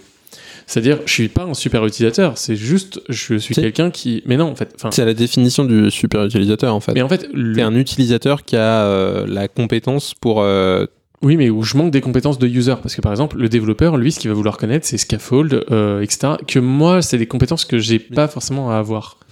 En fait, c'est ça en fait le truc, c'est que je trouve, on peut trouver un moyen, euh, par exemple aussi dans les développeurs, il y a quelque chose d'assez important, c'est de leur parler du 12 factor, de comment on log vraiment dans, dans sa librairie à lui, en peu peu, en, Mais là, tu En sors rugby, d'une etc. formation Kubernetes. Quoi. bah non, en fait, c'est important, la- c'est important pour que faire en sorte que les gens puissent travailler avec. En fait, je- ça dépend du milieu de maturité de tes développeurs, mais si jamais tu leur parles pas de 12 factor, si jamais tu leur parles pas comment loguer, si jamais tu es sûr et certain que ton projet il va aller droit dans le mur. Ouais, ça, je suis d'accord. Alors que pour le SRE, ce qui est important, c'est comment tu fais en sorte que son application, si jamais il y a un nœud qui crache, euh, son application, elle, elle continue d'être euh, d'être maintenue. Bah, le c'est- SRE, il a envie de connaître euh, les limitations, si, il a envie de connaître la sécurité, il a envie de connaître les network policy, il a envie de connaître tout ça. Ouais, c'est pas- alors c'est plusieurs trucs euh, séparés parce que genre typiquement chez le- enfin dans mon exemple euh, les devs back-end qui vont déployer dans le cube le but c'est que ce soit eux qui soient euh, responsables du run de l'application. Donc ils vont quand même avoir des un, un certain nombre de trucs qu'ils vont vouloir comprendre. Genre typiquement euh, c'est quoi les patterns de résilience?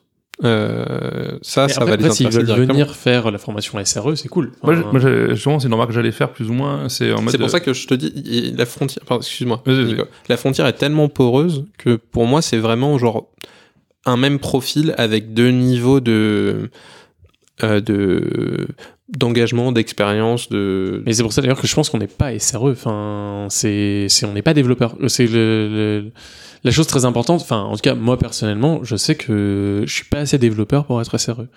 C'est que je pense que quelqu'un, euh, en fait, dans ton équipe dont tu parlais, euh, tu pourrais avoir deux personnes euh, de ton équipe. Qui, enfin, en gros, tout le monde fait la formation dev et deux personnes font la formation SRE parce qu'ils vont être plutôt avoir de l'appétence pour ce type de sujet. D'accord. Mais je Ah, pense que attends. tous les développeurs ont pas cette appétence. Je vais, je vais le reformuler de manière à ce que ça soit plus compréhensible, je pense. Si tu viens et que tu proposes ces trois formations-là, tu auras des gens à la formation Ops, tu auras des devs à la formation Dev, et à la formation SRE, je sais pas qui t'auras, mais tu pas des devs, ça c'est sûr. Si tu les appelles comme ça. Ah mais c'est c'est pas la nomenclature enfin la nomenclature je peux appeler ça DevOps euh, si jamais tu as envie euh, de mettre un nom Pareil, ils bullshit comme ça. pas. C'est autre Bah, chose. alors en fait moi je visais remarque toi en fait Je suis un peu à ça, c'est que tu disais potentiellement euh, savoir comment marche un ingress, et du coup, je pense un service, ça peut ne pas concerner les devs.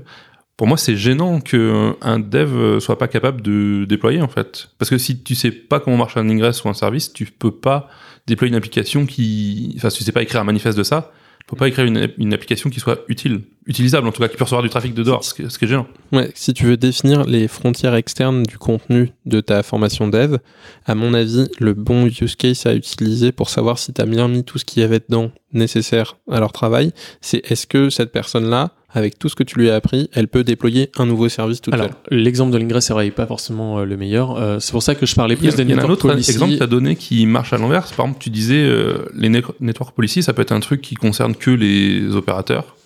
Alors j'ai jamais parlé de ça en fait justement je pense que d'ailleurs les t'as- network les network les SRE. pour les SRE Les SRE, ouais. Ah, mais justement, en fait. ça- Le- le- le- oui, alors, ou SRE, mais Ou, ou- euh, si t'es pas dev, tu peux pas les écrire, en fait, parce que tu dois mettre des notions applicatives dedans, genre tes ports ou des machins comme ça. Donc, tu, un- mec qui est loin de l'application, il pourra pas forcément les écrire. d'où le SRE c'est en fait pour moi le SRE c'est faut dans la notion euh, enfin, le, même le dev, au moment où il écrit son code, il doit savoir avec quoi ça parle en fait. Et donc, Mais ça, mais ça, je suis entièrement d'accord. Mais, mais le truc, c'est que on pourra pas demander à tous les développeurs d'avoir ces connaissances. Enfin, peut-être que là, je me mets le doigt dans l'œil, mais si jamais on demande à un développeur d'avoir une connaissance très approfondie de Kubernetes pour pouvoir commencer à faire quelque chose dessus, on va pas y arriver parce que même d'ailleurs, ils ont pas une appétence forcément tous là-dessus. Et c'est ni clair. bien ni mal. C'est, c'est, ils ont d'autres choses qu'on ne connaît pas et ils écoutent d'autres podcasts que celui-ci. Euh, moi, ce que je, ce que je veux par contre, c'est qu'on puisse avoir une sorte de langage commun. C'est d'avoir, euh, quelque chose. Les services, oui, c'est quelque chose qu'un développeur doit connaître. Mais de, base, c'est quelque chose d'ailleurs qui doit être de base pour tout le monde. Mais ap- ap- après, euh, en fait, je pense que en utilisant, en faisant un cours, par exemple, oh, enfin, pardon, je vais y arriver. À mon avis, avec un- une compréhension non euh, approfondie, genre standard, de euh, comment fonctionne euh, un déploiement, un réplica set, un pod, un service et un ingress, les devs ils sont, ils sont perchés. Euh, c'est-à-dire qu'ils ont pas, c'est pas eux qui doivent faire le design de comment on fait le renouvellement des certificats Let's Encrypt dans notre Ingress Controller à nous qu'on roulé sous les aisselles l'équipe que toi t'appelles SRE. Enfin, en tout cas moi c'est comme ça, ou l'équipe Ops ou whatever. Mais bon bref, ça c'est pas leur problème. Donc savoir ce que font les objets et à quoi ils servent, la base. Par contre, typiquement l'objet Network Policy là ou Security Policy ou je sais je sais plus comment ça s'appelle. Ça, ça me semble être le genre d'objet qui est euh, quasiment euh, plus maîtrisé par les devs que le reste en fait. Tu vois. Et c'est pour ça que Enfin, dans le monde euh, futur. euh, Alors. SRE, euh, quand je, quand je mettais vraiment le terme SRE, enfin, toi par exemple, chez, euh, chez Le Bon Coin, tu travailles normalement en étroite collaboration avec les développeurs. Normalement, tu es d'ailleurs plus avec les développeurs qu'avec une autre équipe. Ouais, alors ça- la théorie voudrait ça. Voilà, la théorie voudrait ça. Bah, en fait, j'espère que, enfin, en fait, quand tu t'adresses à quelque chose, tu t'adresses un peu à la théorie. En fait, ce que je vois, moi, c'est que le, le- le- le- la formation dev, elle doit s'intéresser à bah, les développeurs avec qui tu travailles. La formation et dont tu peux faire partie, c'est-à-dire pour savoir ce qu'ils ont Ouais, ouais, entendu, etc., tu viens en plus. Toi, après, il y a une formation spécialement dédiée au SRE pour connaître vraiment euh, plus les composants, euh, les En composants euh, de sécurité. Ah, ouais. Parce qu'il y a la sécurité dont on a, enfin, on Mm. a un peu parlé, mais il y a aussi les métriques, la métrologie, etc., etc. Enfin, il peut y avoir potentiellement, on peut aller très loin en fonction des, des, des besoins. Et après, il y a l'équipe de vraiment les gens qui euh, mettent en place le cluster. Donc en fait, même dans nos équipes autour de nous, là à l'heure actuelle, je vois pas qui j'adresse pas. Il y a les DBA que j'adresse pas et les, euh, Oui, et les, enfin, si, euh, bah, les DBA, ce sera des users, quoi. voilà, mais euh, spécialement, je les adresse pas. Euh, et d'ailleurs, non, je pense qu'il serait mieux en SRE un DBA, puisque le but d'un DBA, c'est que son application elle soit euh, tout le temps résiliente, plus qu'un développeur. Ouais, Parce qu'en fait, euh, un DBA développe rarement sa base de données. Enfin, tu vois, il l'installe, il la connaît, il la configure, mais il fait pas des développements de Postgre dans Cube. Enfin, tu vois, enfin rarement. J'ai Ouais. pas que c'est rarement. Voilà. C'est pour ça que moi, pour un DBA, il serait plus dans la formation dite SRE. Peut-être pour ça d'ailleurs que le terme est pas juste euh, comme euh, comme tu le dis. Moi, ça me semble vraiment pas déconnant ce, ce découpage en trois tiers. En fait, moi, vraiment, à l'usage, je vois euh, le fait que bon, les devs, évidemment. En fait, les devs et les ops, c'est la, c'est les deux tiers les plus évidents. Le truc du milieu, en fait, ça me semble pas déconnant parce que il y a des, il y a vraiment des objets euh, qui sont importants pour qu'une application marche bien et dont les, les devs peuvent ne pas connaître et on n'a pas forcément besoin d'eux pour les configurer. Il y a des objets qui sont aussi importants pour que ça marche bien, qui, à l'inverse, ont besoin de connaissances un Métier. peu proches de l'application, mais dont les ops se foutent. Donc il y a probablement... Euh, bah, ce, découpage-là me paraît pas complètement déconnant. Je pense pas que le, le truc du milieu, ça soit euh, à plein temps sur une seule application, évidemment. Et je pense qu'un bon moyen de de designer un peu ces qu'est-ce qu'on dit dans ces trois trois canaux ça pourrait être euh, enfin un axe parmi d'autres ça pourrait être de prendre euh, tous les objets de base et euh, déterminer qui a besoin de s'en servir ou qui a besoin de les configurer et euh, sur ceux les, classiques qu'on a dit service déploiement etc ça va être facile mais euh, le- les moins connus qui sont pourtant très importants type euh, les PDB les pod security euh, spec ou template je sais plus les limit range des trucs comme ça ça pour le coup c'est des choses qui euh, sont plus euh, pour euh, les gens de la team du milieu quoi et euh, je pense que ça peut être un bon moyen de enfin partir de ça pour un peu, un peu structurer euh, qu'est-ce qu'on dit à chacun quoi Je suis d'accord. Bon, bah voilà, on finit presque sur un consensus. C'est euh, c'est parfait. Bon, bah merci à tous euh, d'avoir écouté. Euh, je pense qu'on va se retrouver. euh, le prochain, ça va être un DevOps. Parce qu'on va essayer de faire une fois sur deux.